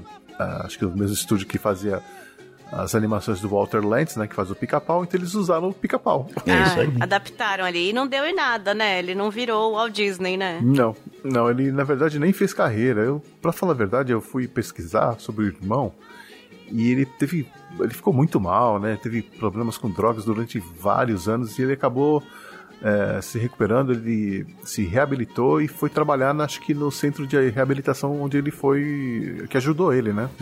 Então, na- no fim da vida dele, ele, ele vivia uma outra vida, totalmente diferente. É uma pessoa totalmente diferente. Olha ele que morreu. guerreirinho. É. Ele Ele morreu velhinho, né? Não, ele morreu com 81 anos. Ele morreu de, de câncer de próstata em 2018. Tá vendo? Rock and roll que mata. Pior que é? Esporte e rock. Pior que é. O resto Não são as drogas do rock, é o rock, né? é o Pois é. rock. É, falando em morte, é uma- um detalhe bizarro, assim, meio macabro, mas é, no filme a gente vê o Rich fazendo uma tatuagem lá, né? Depois do, da noite no- na casa de. Como você chama? Intolerância. Intolerância. é No isso. forró, ele foi no forró, foi no forró, Ele calma. foi, no- é, foi no forró, fez uma tatuagem. e ele, essa, foi através dessa tatuagem que o corpo dele foi reconhecido pela família. Ah. Porque o rosto estava desfigurado, aquela coisa horrorosa, né? De um acidente de avião. Olha só. Então, é um detalhe macabro. Pois é, e ainda falam que é coisa de bandido, tá vendo? Serve pra isso Uhum. também. Mais detalhes que não tem nada a ver com a realidade. Não havia repórteres de TV em 1959. Então, quando a gente vê lá as câmeras, as pessoas chegando com o microfone, aquilo não existia. Né? Repórter só tinha de jornal. É. ou de rádio no máximo. tá? É, detalhe interessante também, no avião, quando ele tá voando ali com o produtor, ele tá tremendo de medo, a gente vê que eles estão servindo né, bebidas em copos de plástico. Só que em 1959 não existia isso, era tudo de vidro ou de metal. Bem seguro no É. avião. Nem na nossa época, né? Acho que tinha isso. Anos no- 70, 90, não era muito. Começou depois nas festinhas de criança, era coisa de criança. É. né? Eu acho que eu peguei um voo em 90 que ainda era, era talheres de aço. Eu acho. É. Mas é, posso estar enganado. Eu, eu lembro de, de um tio meu ter talheres da Varig. Ou famosos. É. Esses, esses talheres são feitos com o mesmo material da caixa preta, né? Porque eles são indestrutíveis, estão aí até hoje nas casas das famílias. É, a outra diferença interessante, tem tanto detalhe que não corresponde à realidade. Em 1959, olha só, não havia faixas amarelas no chão, nas estradas ali. Essa é muito curiosa, né? Isso é curioso, eu é. nunca parei pra pensar nisso. Porque, assim, é tão, faz tanto tempo, né? Acho que a gente meio que esquece desses detalhes bestas, né? Mas até o caminhão do lixo, lá onde o Bob trabalhava, aquele modelo já era dos anos 70, não era dos anos 50. Aquele modelo é bem moderno, é bem parecido com o que a gente ainda tem, né? É, então, pra 1959 não era bem assim, É não. que o caminhão de lixo de hoje em dia parece de 50, né? Sim. Acho que é de 50. É que a gente tá chegando lá, né? Mas uma coisa que, que é, é verdade, a, a vida nos Estados Unidos nos anos 50 parece muito com a nossa nos anos 80. Então, e é uma coisa estranha, porque pra refazer esses filmes de época é uma trabalheira do cão, né? Porque É. você É. achar a locação, os objetos certos, a roupa certa, então assim, é, muita coisa passou batida nesse filme. É, sempre tem um detalhe, uma roupa, né? Uma. Você falou a faixa amarela Sim, na rua. uhum. Será que as pessoas lembravam que era coisa recente, né? Olha, eu, eu fico ah, brincando de vez em quando, eu não lembro como era viver sem internet, por exemplo. Eu não, eu não lembro como eu fazia pra fazer uma pesquisa. com- juro, eu não. É, é uma coisa que tá tão incorporada que eu não lembro mais. Eu lembro, era Almanac Abril, Barça. Barça. E todos os trabalhos eram no papel almaço. Copiar. O nosso copiar e colar era no calo do dedo. É, É, Eu lembro, sem saudades. também. Foi escrever em folha de almaço. Por que que faziam isso com a gente? Pois é. É, mas eu lembro sim de, de, de ir até a biblioteca, que eu tinha que pegar ônibus, porque não tinha uma perto de casa. Aí eu ia lá na Mário de Andrade, mexendo no computador pra ver qual que- onde que tava o livro. Ah, não, minha mãe fazia coleção de fascículos que vinha na- no jornal. E de ganhar Nossa, legal também. enciclopédia. Era legal dos fascículos, eu adorava Não, é- aquilo. Mas olha, o que eu mais detestava era ter que fazer mapa de geografia lá usando papel manteiga. Ah, Ah, Cara, fiz como muito. odiava isso. Que ódio Fiz esse daí eu, eu Fiz tinha uma técnica isso. muito boa. Era, Mel, faz pra mim? Aí minha irmã ia lá e fazia, ela adorava. a minha irmã era muito boa de copiar desenho, de fazer isso, né? E ah, essa não tem nada a ver com o filme, mas foi, foi legal. Teve um dia que era pra fazer um desenho sobre coisas de folclore. E aí ela foi fez um desenho pra mim, eu entreguei pra professora. Aí ela falou: "O que que é isso?" Eu falei: "É o potro rosa, professora." Aí ela: "O quê?" "É um potro rosa." Era um potro mesmo. Eu acho que minha irmã tava me zoando nesse dia. Mas eu sou, seu- eu sou seu irmão, eu zoava mesmo. Eu fazia um mapa totalmente errado, isso pra ver a reação depois. Como é que eu não pensei nisso antes, né? É. Acho que foi a última vez que ela fez algo pra mim desse tipo mesmo. Ganhei 10 também, porque a professora não conhecia o mito do potro rosa.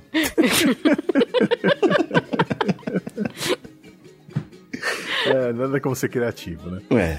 Ah, a gente tá falando aí de irmãos e coisa e tal. É, a última conversa que o Rich Valens teve com o irmão não foi no telefone, lá no meio do show. Na verdade, eles discutiram antes do Rich embarcar pro começo dessa turnê. E eles discutiram, porque o, o Bob tinha que comprar um vestido pra mãe e ele não comprou, e aí eles brigaram, discutiram e o Rich Valens saiu brigado. Foi a última vez que eles se falaram. Então imagina na cabeça do Bob como é que ficou a situação. né? É, que foi a cena do final da festa, né? Que eles brigaram ali. Só que essa ligação Uhum. de telefone pareceu que eles tinham meio que feito as pazes antes dele morrer. Ficou um momento bonitinho, mas não aconteceu isso, então. Não, ele falou Não com a aconteceu. própria mãe, no caso, né? Que beleza. Ela falou pra ele se cuidar, não sei o quê, pra ele comprar roupa, né? E aí ela pediu pra falar com o Dion, que tava do lado dele. E a última frase, né, que ela disse pro Dion foi: Cuida do meu filho. Ah, tá vendo? Dava pra pôr essa cena. E ele sente Ui, culpa disso coisa. até hoje. Por É, isso que eu achei que ficou muito em torno do irmão dele. Porque precisava inventar que foi com o irmão dele. Não precisava. Ah, mas. Uhum. Pois é, eu, são escolhas que pessoas- os diretores fazem que também eu, eu não entendo. Eu acho que no- é, o Dion ele nem aparece, as pessoas não falam dele, né? Ninguém fala dos Belmonts. Não, É, o John ninguém não fala, ninguém fala. Não. E eu acho que ele é um personagem que as pessoas acabam substituindo porque ele não foi importante na história, né? Uhum. Assim, de lá pra cá, poucas pessoas conhecem os Belmonts. É, e essa história de- das últimas palavras que você fala pra alguém é complicado, né? Porque o, o Waylon Jennings dizem, né, que quando ele falou que perdeu a cara e coroa pro Rich Valens, o Buddy Holly zoou com ele, né? Sim. Dizendo que, é, to- tomara que você se congele todo lá no ônibus, alguma coisa assim. Ele virou pro, pro, pro Buddy Holly e falou, tomara que seu avião caia. Imagina como ficou a cabeça desse cara Putz, depois. A gente fala umas coisas na vida. Ele, ele fala, ele carrega essa culpa por muito tempo, né? Ele, ele, ele começou a beber E, assim, isso acabou entrando para as drogas pela depressão, pela culpa que ele sente disso. Tomara que seu avião Uhum. caia. Mas isso, é, isso é supervalorizar demais o, o seu poder, né? A gente se culpa por falar as coisas e tal, mas numa terapia a gente olha pro espelho e fala, eu não tenho esse poder, né? É, mas você precisa Não, de é- terapia, né? Quando É. eu tinha muito lá nessa época, você era homem, né? Ou não era. Pois A- a é. ulti- as últimas palavras do Tommy Alsup pro, pro Buddy Holly foi é, que o Buddy levou a guitarra dele, né? Aí ele falou, Hum. cara, cuida dela como se fossem seus testículos. Ah, É uma bobeira, mas ele, ele sentia culpa também, porque ele falou, pô, cara, uma coisa que eu falei pra ele foi uma coisa tão idiota. Passou É. a vida chutando a guitarra. É, né? pois é, você vê que coisa. A guitarra morreu com o Buddy, né? Ah, é muito triste isso. É. Mas enfim. é, e a gente tá- não deixou, a gente deixou de falar de uma coisa importante, né? Que era o medo que o Rich Valens tinha de avião. É. De onde surgiu esse medo? Fo- Essa é demais, né? Que ele tava no enterro do avô, né? Quando um avião É, caiu. houve um choque de dele. dois aviões no ar e os, os destroços caindo bem na quadra na escola onde ele estudava. E mataram alguns amigos, umas crianças, mas eu acho que ele, é, nessa idade, ele já era mais velho do que as crianças que morreram no, na quadra. Então, acho que não, não sei se essa história do amigo é verdadeira ou não. Essa cena eles reproduzem bem no filme como um sonho dele, né? Sonho recorrente, que ele É, sonha com uhum. isso e, e acorda com medo, assim. Uhum. Mas como ninguém fala nada, eu não entendi na época, né, o que era isso. É, fica parecendo que ele tem esse sonho só. Mas ah, também- ele tem esse Uhum. sonho, então por isso que ele tem medo. Não conta exatamente que isso aconteceu, né? Ele chega a contar essa história. Não, mas ele chega a contar essa história. No filme eu não lembro. Lá pro fim do filme. É, ele chega a contar, ele fala, meu melhor amigo morreu. Ah, tá. Ele fala, eu não lembro se pra dona, eu acho que foi pra dona mesmo, ou foi pro, pro produtor, eu não lembro. Mas ele também não foi assim, o primeiro voo da vida dele, ele Uhum. pegou ali, né? O, o Hit Valens, ele voou um monte de vezes, né? Logo no começo da carreira. Ele viajou, Uhum. ele viajou até o Havaí, né? Enfim, foi fazer shows no Havaí, fez várias aparições em TV, em rádios. E isso não mostra no filme, né? Ele. Aliás, o que mostra no filme tá errado, porque lá, lá no American Bandstand, que é o show que ele fez na TV, ele não tocou Dona, porque Dona não tinha sido lançado ainda. É. Ele tocou outra música. Então, sim, tem muita coisa. Basicamente, 70% do que mostra no filme não tá exatamente certo. Eu achei engraçado que a primeira vez que ele andou de avião no filme, que mostra ele, acho que é com o produtor, né? Não lembro direito ali, que ele tá tenso. Aí mostra o, o, o avião, parece uma sala da tia Neide, sabe? Assim, É verdade. tudo meio de veludo, bege, com cortina florida, umas coisas estranhas. Mas o pior que era mais ou menos. Quer dizer, eu não sei se era exagerado assim, né? Ah, Porque mas- Eu acho que os aviões eram mais simples por dentro. Eu acho que não tinha todo esse acabamento, não. Mas enfim. Não sou expert em aviação. Uma toalhinha de crochê na mesinha ali, é bem, né? A toalhinha de crochê no encosto de cabeça, assim, feito pelas avós. capinha. Assim, É. capinha.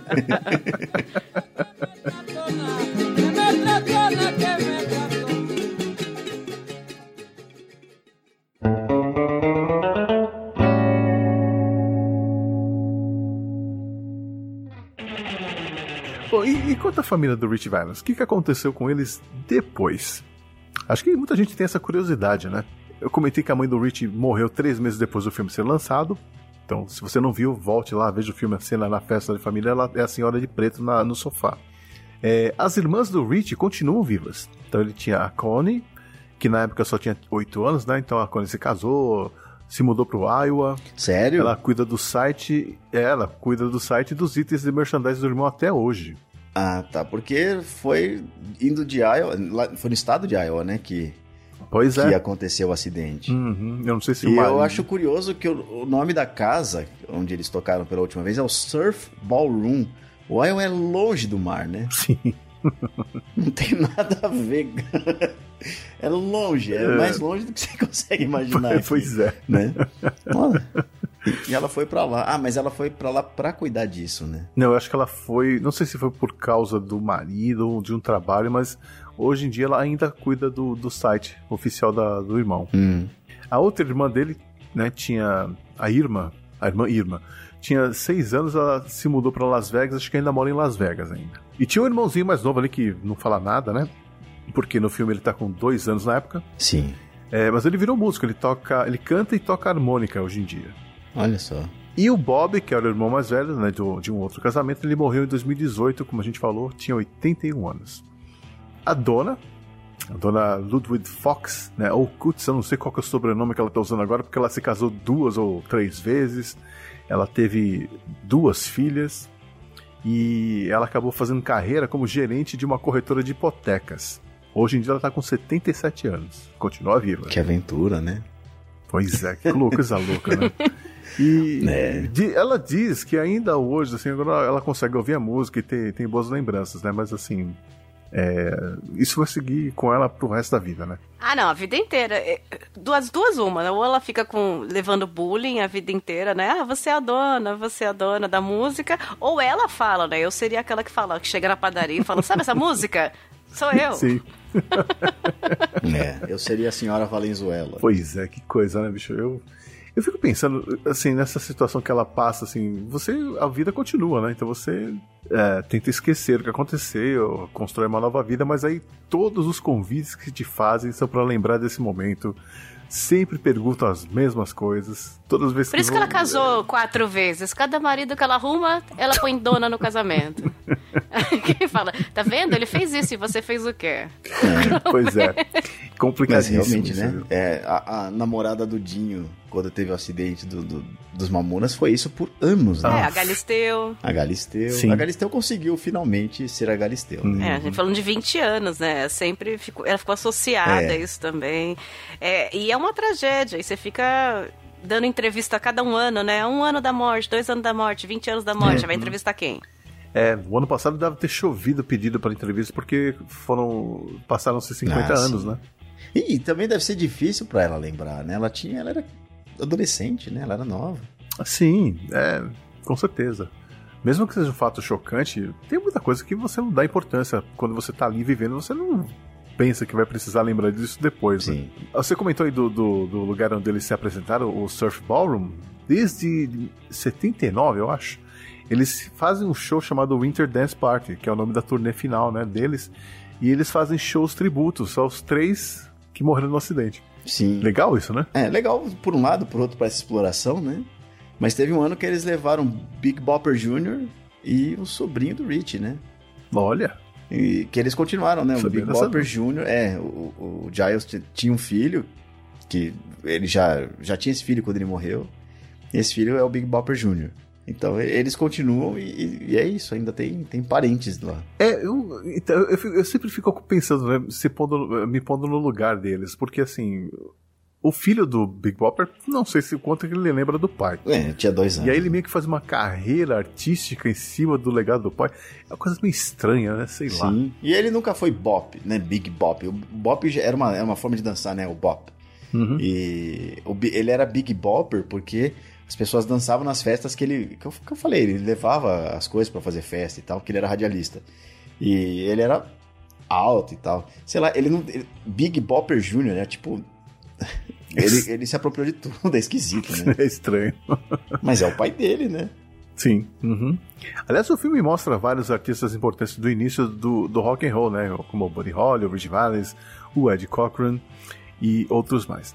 É, dos pioneiros do estilo, só o Little Richard e o Jerry Lee Lewis continuam vivos. Só o- os mais famosos, vamos dizer assim, né? Porque os outros morreram já, né? O Chuck Berry e o Fats Domino morreram em 2017. Foi. O Ed Cochran morreu novo, morreu em 1960. É, o Gene Vincent em 71. O Carl Perkins em 98. O Bill Haley em 81. Paul Diddley em 2008. Então, assim, mas existem outros que continuam por aí. O próprio Little Richard tá com 87 anos, o Jerry Lewis tá com 84, pastor. É, o Dion, que você mencionou, tá com 80 anos. Sim. E ele é o típico tio de rock. Ele é. Você olha pra ele, ele usando um boné de couro, ele é aquele tio. Não, não, o tio de, de, de couro é o Pat Boone, que tá com 85 anos. Até disco de metal ele gravou já. Que eu, aliás, recomendo porque é divertidíssimo o disco de metal do Pat Boone. E eu acho que a gente precisa meio que, que fazer uma homenagem a todos esses. aí. O Frank Valley tá vivo ainda, o Frank Avalon, o, o Lloyd Price, Neil Sedaka. Então, sabe, vamos homenagear esse povo enquanto eles estão aí, né? Ah, sim. Eles fizeram. São pessoas que mudaram o mundo, né? Sim, com certeza. E eu, como eu adoraria sentar numa mesa e bater papo com esse povo, sabe? É. Eu não ia nem perguntar nada, me, me, me fala aí, qualquer coisa Só que de ouvir falar. história, né? Eu adoro também. A gente, eu tava pensando isso, eu tava vendo os tributos que tem americanos, britânicos, pra gente viva. Então eles fazem um puta evento com Mary Streep na plateia, com Tom Hanks, com, com gente homenageando e cantando. A gente não faz isso aqui, né? É. E, e seria tão mais legal a gente relembrar, porque, pô, cada vez mais eu vejo, pelo menos pelo podcast aí, gente jovem que não faz ideia de quem seja Ângela Maria, por exemplo, sim. né? De quem foi as cantoras do rádio, de quem foram essas pessoas que todas estão. A Claudinha Teles, que morreu esse, esse mês, ninguém, ninguém faz ideia do que ela foi, de quem ela era. E ela foi muito importante, ela teve de depressão por ostracismo e tal essas pessoas foram muito importantes para épocas, para décadas, para a história da música, né? E, e não é feito publicamente nada, assim, morreram para a história, para as próximas gerações É, também. isso é muito legal que eles fazem, né? O Kennedy Center, né? Eles juntam lá Ah, sim. os presidentes que, que dão uma comenda, alguma coisa do tipo. É muito legal mesmo. Sim, sim. Até na Inglaterra também, né? Eles são. É, não é coroados, como vocês são. Você se torna um Condecorados. cavaleiro. Condecorados. Isso. Sir, vira Sir, né? O Paul Sir. McCartney virou Sir. É é uma coisa bem legal, né? Aqui no máximo que eles conseguem é virar cidadão paulistano, uma coisa assim, né? Uma homenagem no Teleton, né? É. Muito triste. Mas enfim, o, o veredito final. Filme La Bamba, vale a pena assistir ainda hoje em dia ou não? Acho ah, que pra vale, mim super valeu. Ah, super valeu. Eu devia ter visto antes, mas foi na hora certa pra falar sobre isso, pra aprender com vocês também, porque amanhã eu posso esquecer, mas tá gravada, eu posso ouvir. Olha que ótimo. mas pra mim valeu porque eu gosto de música, gosto de história. Pra quem gosta dos dois, é perfeito. É, eu acho que vale muito a pena. Tem muitas histórias que, aco- que você vem do filme, elas não são contadas, mas dá pra pegar dali. Porque tem umas pessoas que você nem reconhece no filme, né? Você olha, quem que é aquele cara ali? Não sei. E aquele cara tá ali porque ele foi importante, né? Como a gente fala do próprio Little Richard que tá no filme, né? É, o filme não cita muito, né? Ele deixa meio bem periférico, não Sim. cita muito essas pessoas. né? Mas elas estão ali, elas têm histórias, então é legal ver o filme, né? Depois você ouve o episódio 16 do Ego, pega um pouco mais da história dos outros dois que morreram. Agora que a gente sabe que vai ter um filme do Big Bopper, vai ser legal de assistir. Eu acho que Hum. é interessante ver. É, a, é, assim, é- esse é um momento histórico, né, na morte deles, porque o rock, ele a música American Pie lá do Don McLean, ela diz que esse é o dia que a música morreu, né? Uhum. Acho que o rock and roll, meio, o movimento do rock and roll, ele tomou o mundo a partir daí porque as pessoas sentiram aquela dor, né? É difícil pensar que um cara com 17 anos estava morto ali, né? Uhum. O mais velho tinha 28, eram, eram homens muito novos, né? Eles tinham muito o que fazer ainda. E, e o filme não é apelativo de forma alguma, Não. né? Ele é bem atual, ele é bem dirigido. Eu achei, acho que é um filme sensacional, realmente vale muito a pena. Sim, sim. É, eu, eu gostei muito do trabalho do diretor, que ele soube dar a dose certa, né? De comédia, de drama, de tensão, de documentário. Eu achei que foi um trabalho excelente. E na época eu não tinha valorizado tanto assim, eu só achava que era uma historinha bem contada, né? Era de dança. Você não entendeu de nada. dança, de dança.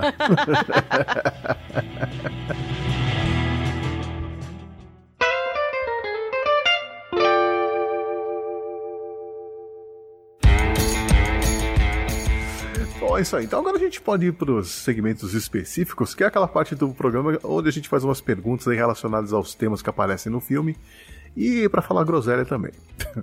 então vamos lá. Segmento 1, De Volta às Raízes. É, no filme, o, o Richie acaba redescobrindo ou descobrindo suas raízes mexicanas quando vai a Tijuana, né? E conhece ah, aquele, aquele velhinho estranho lá que mora no deserto, tudo. É, O Keith Richards, né? é o Keith Richards, é. É, também quando ele tem que aprender a letra de Labamba, que ele não fala espanhol e coisa e tal. Mas eu acho que, que todo mundo tem essa curiosidade para saber de onde veio, pelo menos uma vez na vida, né? Vocês já passaram por, por esse momento? Sabe que eu tava pensando nisso e eu tenho três, três coisas na minha cabeça. Primeiro, minha família é portuguesa. E uhum. de criança eu não entendia nada daquele choro português, daquele fado. Uhum. Eu achava aquilo alguém miando, aconteceu alguma coisa. E eu fui ouvindo na adolescência Maria Rodrigues, alguma coisa, e eu achei. E aquilo não faço a menor ideia porque me toca hoje, né? Olha. E aí eu lembro, eu lembro da minha bisa quando era criancinha, que fala, tinha um sotaque daquele jeito amarrado, que você não entendia nada que ela falava, português muito, muito forte. E aquilo me toca hoje.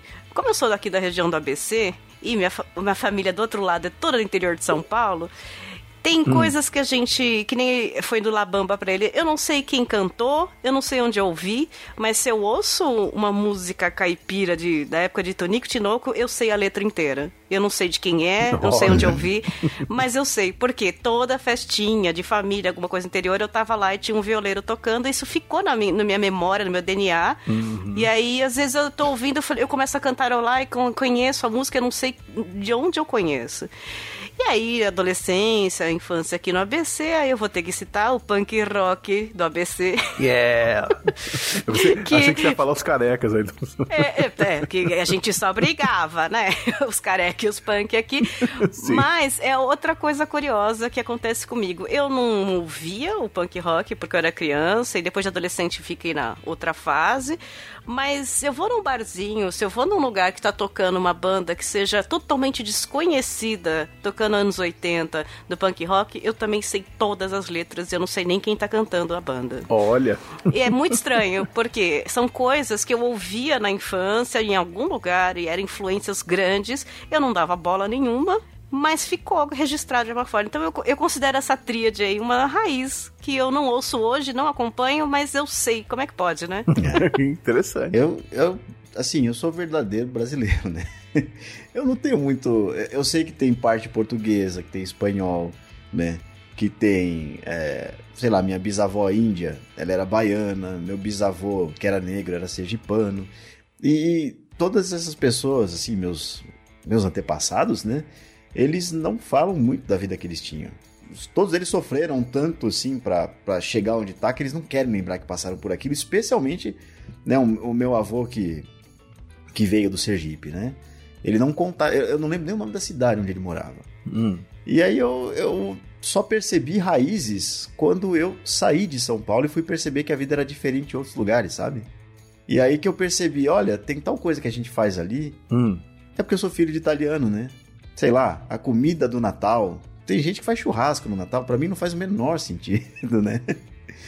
E aí o que foi engraçado é que é o contrário disso, é perceber que eu sou de um lugar, que eu tenho os costumes desse lugar, saindo dele, né? Hum, é, mas é, eu sempre falo isso, você só sabe o quanto você é brasileiro quando você vai morar fora.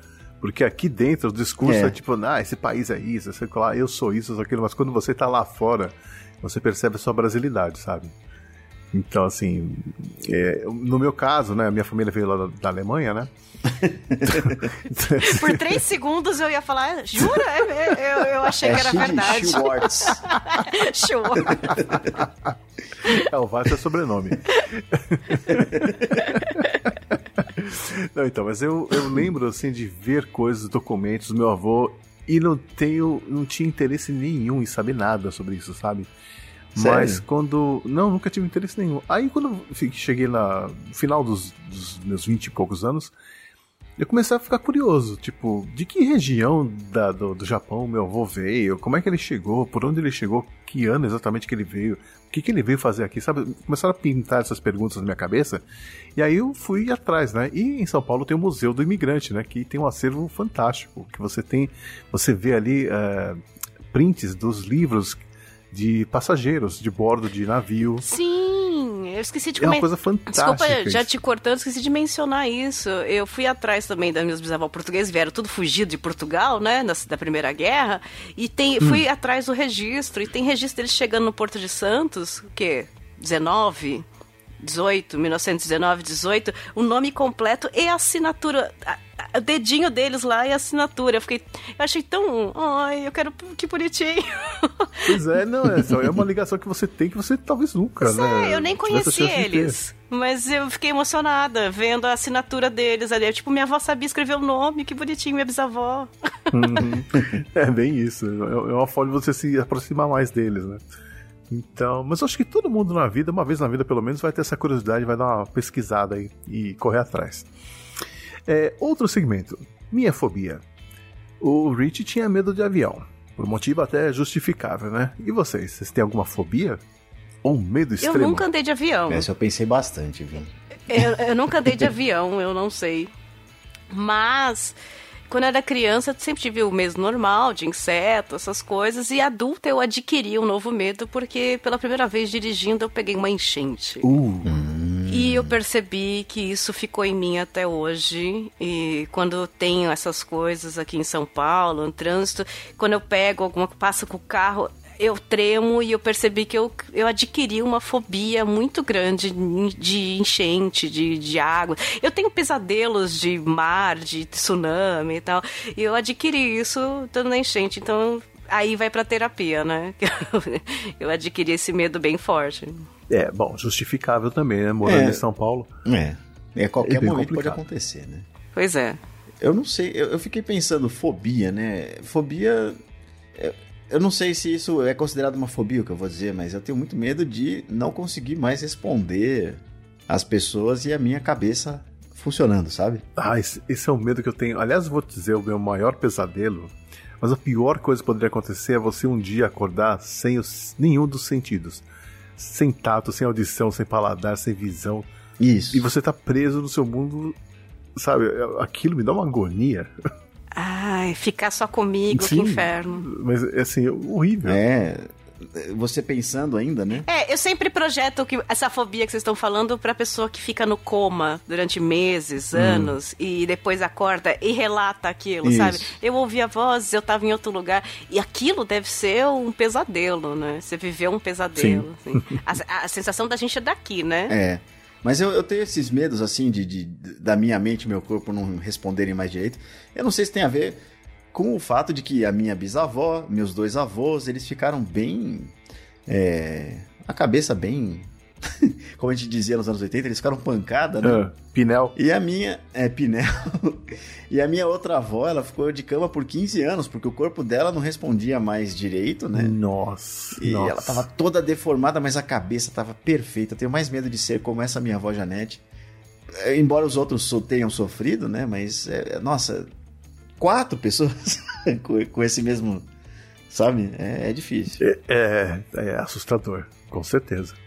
Não sei se é considerado uma fobia, mas eu tenho esse, esse medo, essa, É, essa angústia. Eu compartilho, compartilho.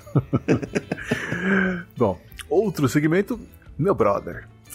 É, bom, não pra cafeína, né? Porque a cafeína nunca precisou sair na porrada pra ganhar um danoninho e coisa e tal. É, não, aí é filha única mimada totalmente. ela tinha os seis, po- os seis potinhos da- do, do danoninho só pra ela. É. Só, só pra mim, pra lamber ainda, né? É. E pra pegar escondido, achando que ninguém reparava. Eu não tinha irmão pra culpar. Esse era o problema. Ah, isso é verdade. Eu queria ter irmão falar, não fui eu, foi fulano. Não, só, só podia ter sido eu. Não. Mas a cafeína já falou várias vezes, né? Ela, ela tem a irmã dela, vamos dizer assim, que é a prima dela, que é muito próxima, né? Ah, eu sempre comento em podcast, todo lugar, Acho que né? dá pra contar. É. gente- eu tenho uma prima que nasceu dois meses depois de mim, então a gente tem a mesma idade, foi criada juntas, então era, era a, a minha irmã que eu via nas férias, assim, a gente tinha, trocava cartas e tal, então sempre que tem algum assunto de irmão, eu cito ela, porque é, é- é- é essa briga que tem de irmão é a vida inteira, a gente briga, conversa, briga, conversa, briga, conversa, e funciona assim com ela. Funciona, a nossa briga de criança era engraçada porque era porque eu sou essa pessoa que você me manda 15 mensagens, eu te respondo com uma, geralmente. E, e ela é essa pessoa que manda- mandava 15 cartas por, se- por semana, por mês, assim, pra, pra eu ir respondendo. Aí eu esperava acumular. Ia respondendo uma por uma, desde criança, minha mãe levava no correio. E ela, ela odiava isso. Ela aí vinha uma carta me xingando. Por que, que você demorou tanto? Eu falei, "Ah, eu tava esperando as outras. Ela, ela hoje em dia é essa pessoa que manda o áudio no WhatsApp e você responde com um emoji, né? De 15 minutos. De 15 minutos. E eu respondo, "Tu- tudo bem, eu vou. É, emoji de feliz. Isso, coraçãozinho. Bom, mas no filme a relação entre os irmãos ali é meio complicada, né? É, Leandro, você também teve uma relação difícil aí com seus irmãos? Ou. Acho que ter irmão nunca é fácil, né? Primeiro, você Não. Tem que sobreviver, né? tem uma disputa interna no- entre os irmãos. A minha irmã batia em mim, eu batia no meu irmão, porque eu sou do meio. e, e essa disputa o tempo inteiro, cada um com suas personalidades, disputa de espaço. Então, eu e meu irmão, a gente dormia no mesmo quarto. Nossa, como isso dá problema. Com certeza. Isso dá muito E- problema. É, quando chegou no fim da minha adolescência, assim, eu não, eu não tinha relação com eles. Eu- foi uma, uma coisa horrível, assim, sabe? Uhum. Eu saí de casa e, por momento, por algumas coisas até meio parecidas com o Bob, né? Ai, caramba. Tem um episódio lá do, do Fermata Tracks que eu acabo até chorando no meio do episódio porque Sim. eu descobri a relação entre um disco e o meu irmão, né? Um episódio do Tears for Fears que eu fiz. Tears for Fears. É. Muito bom. E foi engraçado, porque quando eu me toquei daquele disco, eu tava no carro, né? Eu vim pra casa dirigindo e chorando, sentei e gravei chorando. Nossa. É difícil, mas ao mesmo tempo, agora que a gente é adulto, né? Depois que nasceu meu sobrinho mais velho, parece que a gente a gente voltou assim, né? Os três, e eu acho que a gente tá forte aí. Ah, legal. É, eu, eu não tenho nada a ver com meus irmãos. Eu, eu sou mais próximo da minha irmã mais caçula, né? Só que ela é 20 anos mais nova que eu. Então eu sou Nossa. praticamente um pai pra ela. Nossa, é muita mas com os diferença. meus irmãos, é, muita diferença. Mas com os meus outros irmãos, a gente, assim, somos pessoas totalmente diferentes, temos gostos diferentes pra tudo, sabe? Desde música, comida, é, namoradas também, eram completamente diferentes, é, hobbies. Então, assim, a gente meio que se afastou naturalmente, assim, sabe? Mas é aquela história, né? Final de ano, reunião de família, a gente sempre fala, tem aquela conversa amistosa, mas não É. vai além disso. É, é uma pena, né? Às vezes a gente tá ali a vida inteira, tem uma história com aquelas pessoas e ela vai embora, né? O Jânio Quadros tinha uma frase maravilhosa que eu uso há muito tempo. Jânio Quadros, uma referência nova, contemporânea. mas, mas a frase, maravilhosa. mas, mas a frase é boa que ele fala que intimidade só traz aborrecimentos e filhos. e eu acho que a relação de irmão, assim como de pais e de gente que convive com você a vida inteira ali, né? Você tem uma relação tão íntima que você se sente no direito de ofender, de brigar, de tudo, porque aquilo vai ser obrigatório na sua vida. Aquilo, a sensação é que aquilo é obrigatório. Aquilo não vai, é, não é um namorado, um vizinho, não é alguém que vai se fa- desfazer com a vida, né? Então quando você tem esse laço, você fala, você É, pode não, você não quer acabe. é um laço que você fala, vai ser pra sempre mesmo. Eu vou fazer o que eu quiser, vou falar o que eu quiser, que vai, vai, vai continuar. A sensação é essa automaticamente. A gente nem pensa sobre isso, mas é. Então, seja pais, parente, gente que está obrigatoriamente, entre aspas, na sua, na sua vida. É, a relação é sempre muito mais difícil, né? Você fala, ah, eu me dou bem com o meu porteiro, eu me dou bem com, com fulano, por que, que eu não me dou bem com você? Você que é difícil. É, diferente. Minha avó, minha avó tem uma frase até hoje que ela fala, ah, é, vai dormir com ele. assim. E aí muda tudo, né? A intimidade. Sim, né? sim. E o Bob, É quer queira quer não, ele gostava do hit, né? No filme. Sim, Da- do jeito dele. É, do jeito dele. E é engraçado quando ele cobra no final, ele fala, por que, que você não me ajudou? Mas na verdade, meio que era a função dele de ajudar o irmão mais novo, né? Uhum. É bem difícil ali no filme a situação deles, até porque eles. Né, essa situação do pai ter se se separado, ele ser de um outro casamento. É, é difícil. Ali já era uma estrutura familiar, né? Difícil. Se uma estrutura toda certinha Uhum. ainda já tem problemas, imagina com a estrutura ruim, né? Uhum, com E certeza. dinheiro, né? Dinheiro, é Sim. o, dinheiro é o, nossa, é o que acaba e, com, a, com a vida e o que melhora. Pois é, é verdade. Bom, Leandro, Cafeína, que prazer receber vocês aqui. Obrigado pela conversa. Ah, que delícia! Eu tô muito feliz de estar aqui. Eu sou fã demais do 80 watts, do, do 80 watts agora. É, aliás, você é, é, batizou o projeto novo, Olha- né? 80 watts numa brincadeira e virou um podcast, Nome verdade? tosco é comigo. Chamou de tosco. Fui fazer uma brincadeira. É, eu, eu, eu que dei a ideia, né? Eu que dei a ideia, né? Tá O certo. nome é dela, ela chama do que ela É, quiser. então, pede um nome de trocadalho, a gente faz, aí na brincadeira, você gostou? Ah, então tá ótimo, eu achei que ficou perfeito. Você, X, você é um cara que eu admiro pra caramba, é a hora da rasgação de seda Oh, mesmo, não- então parabéns pelo seu trabalho. Eu te indico pra todo mundo, já falei, até minha mãe ouve, Chico. Oh. É fã. Você vai. Você mostra. é, E pior que é isso, você mostra agora os outros trabalhos, o meu, o do Leandro, de outras pessoas do podcast, e vai falar, ah, mas não é igual ao do Xi. Aí é grau de excelência, né? Não tem como chegar no X assim tão fácil. É profissional. É, senhora Cafeína, um beijo, um beijo, senhora. senhora não, né? Ela é minha contemporânea. Um beijo, Imagina. dona Cafeína Senior. Então, obrigada mesmo, de coração, prazer estar aqui. Um beijo pros seus ouvintes aí. Se não me conhecem, eu sou a cafeína do Papo Delas Podcast. Qualquer agregador, feed, Spotify, Deezer. A gente fala de cotidiano com humor ou não. É um humor meio duvidoso então vocês julguem se acha bom ou não, conheçam o trabalho da gente. Ouve aí um, dois. O, o Xi vai aparecer em breve nos novos episódios. Já apareceu no especial de Dia dos Professores, que foi incrível em, em outubro do ano passado. Ouçam lá o episódio, porque um dos melhores que a gente teve. Obrigada, Xi. Opa, que isso. E, bom, o que, que a gente pode esperar para os próximos episódios aí do, do, do Papo Delas? Eu, eu vi que, bom, o último foi comentando os comentários, né? Que é um, um que vocês fazem sempre, comentando aí os, os- as interações nas mídias e e-mails. Que é muito Mas legal. de episódio mesmo, que é muito bem legal, eu gosto muito. É. Mas o próximo, você pode revelar alguma coisa? Olha, eu, eu posso revelar que eu morro de inveja de quem é programado, assim como você. A gente faz umas coisas meio no improvisos, mas o mês de março é o mês do podcast é delas, né? O mês das mulheres Isso. aí. Tem uma campanha, hashtag o podcast é delas 2020. A gente está participando, já teve um sobre isso, sobre uma, a vida de jornalista recém-casada. Recém-casada, eu recém-formada. a vida de jornalista recém-formada. E a gente vai tentar pegar essa temática aí das nossas primeiras vezes, seja no, na- no trabalho, como mulher, como a gente viveu isso, cada nossa geração, né? Eu já tô uma geração aí de 40 anos, a, a minha parceira de podcast está nos 28, 30, então é uma geração um pouquinho diferente, então é legal ter outras visões. Né, de- de- do que a gente fala.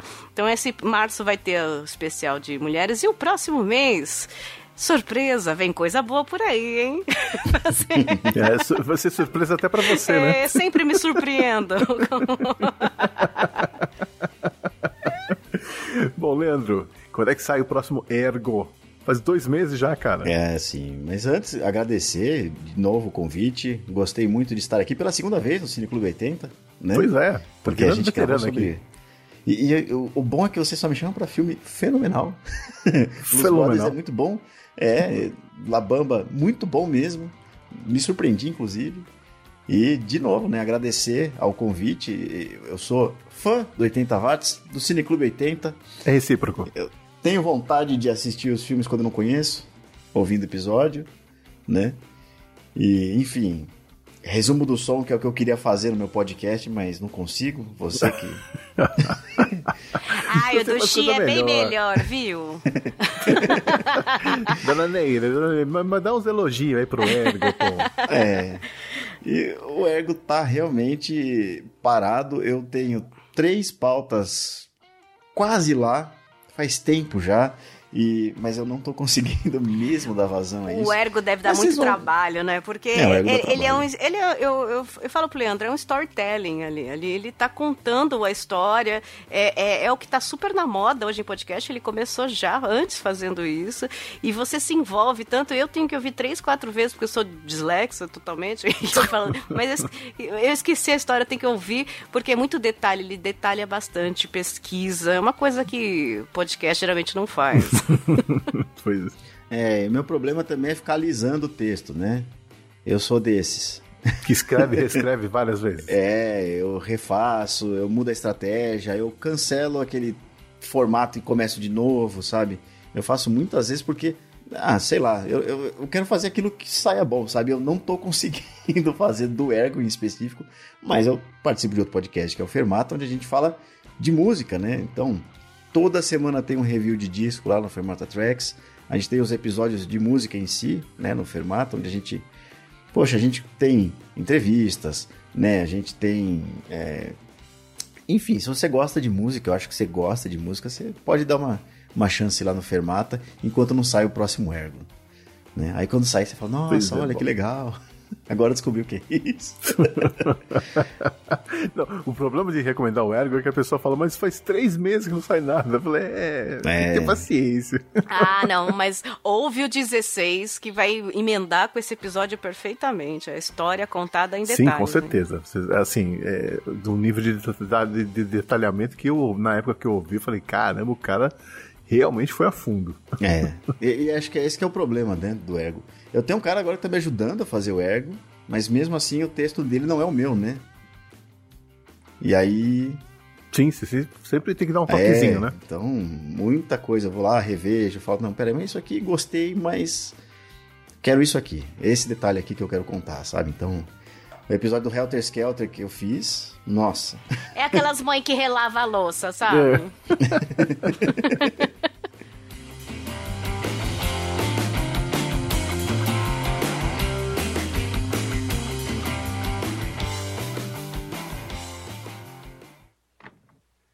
Eu pego outro rolo de fita? Não. Acho que conseguimos. Vou fazer uns cortes.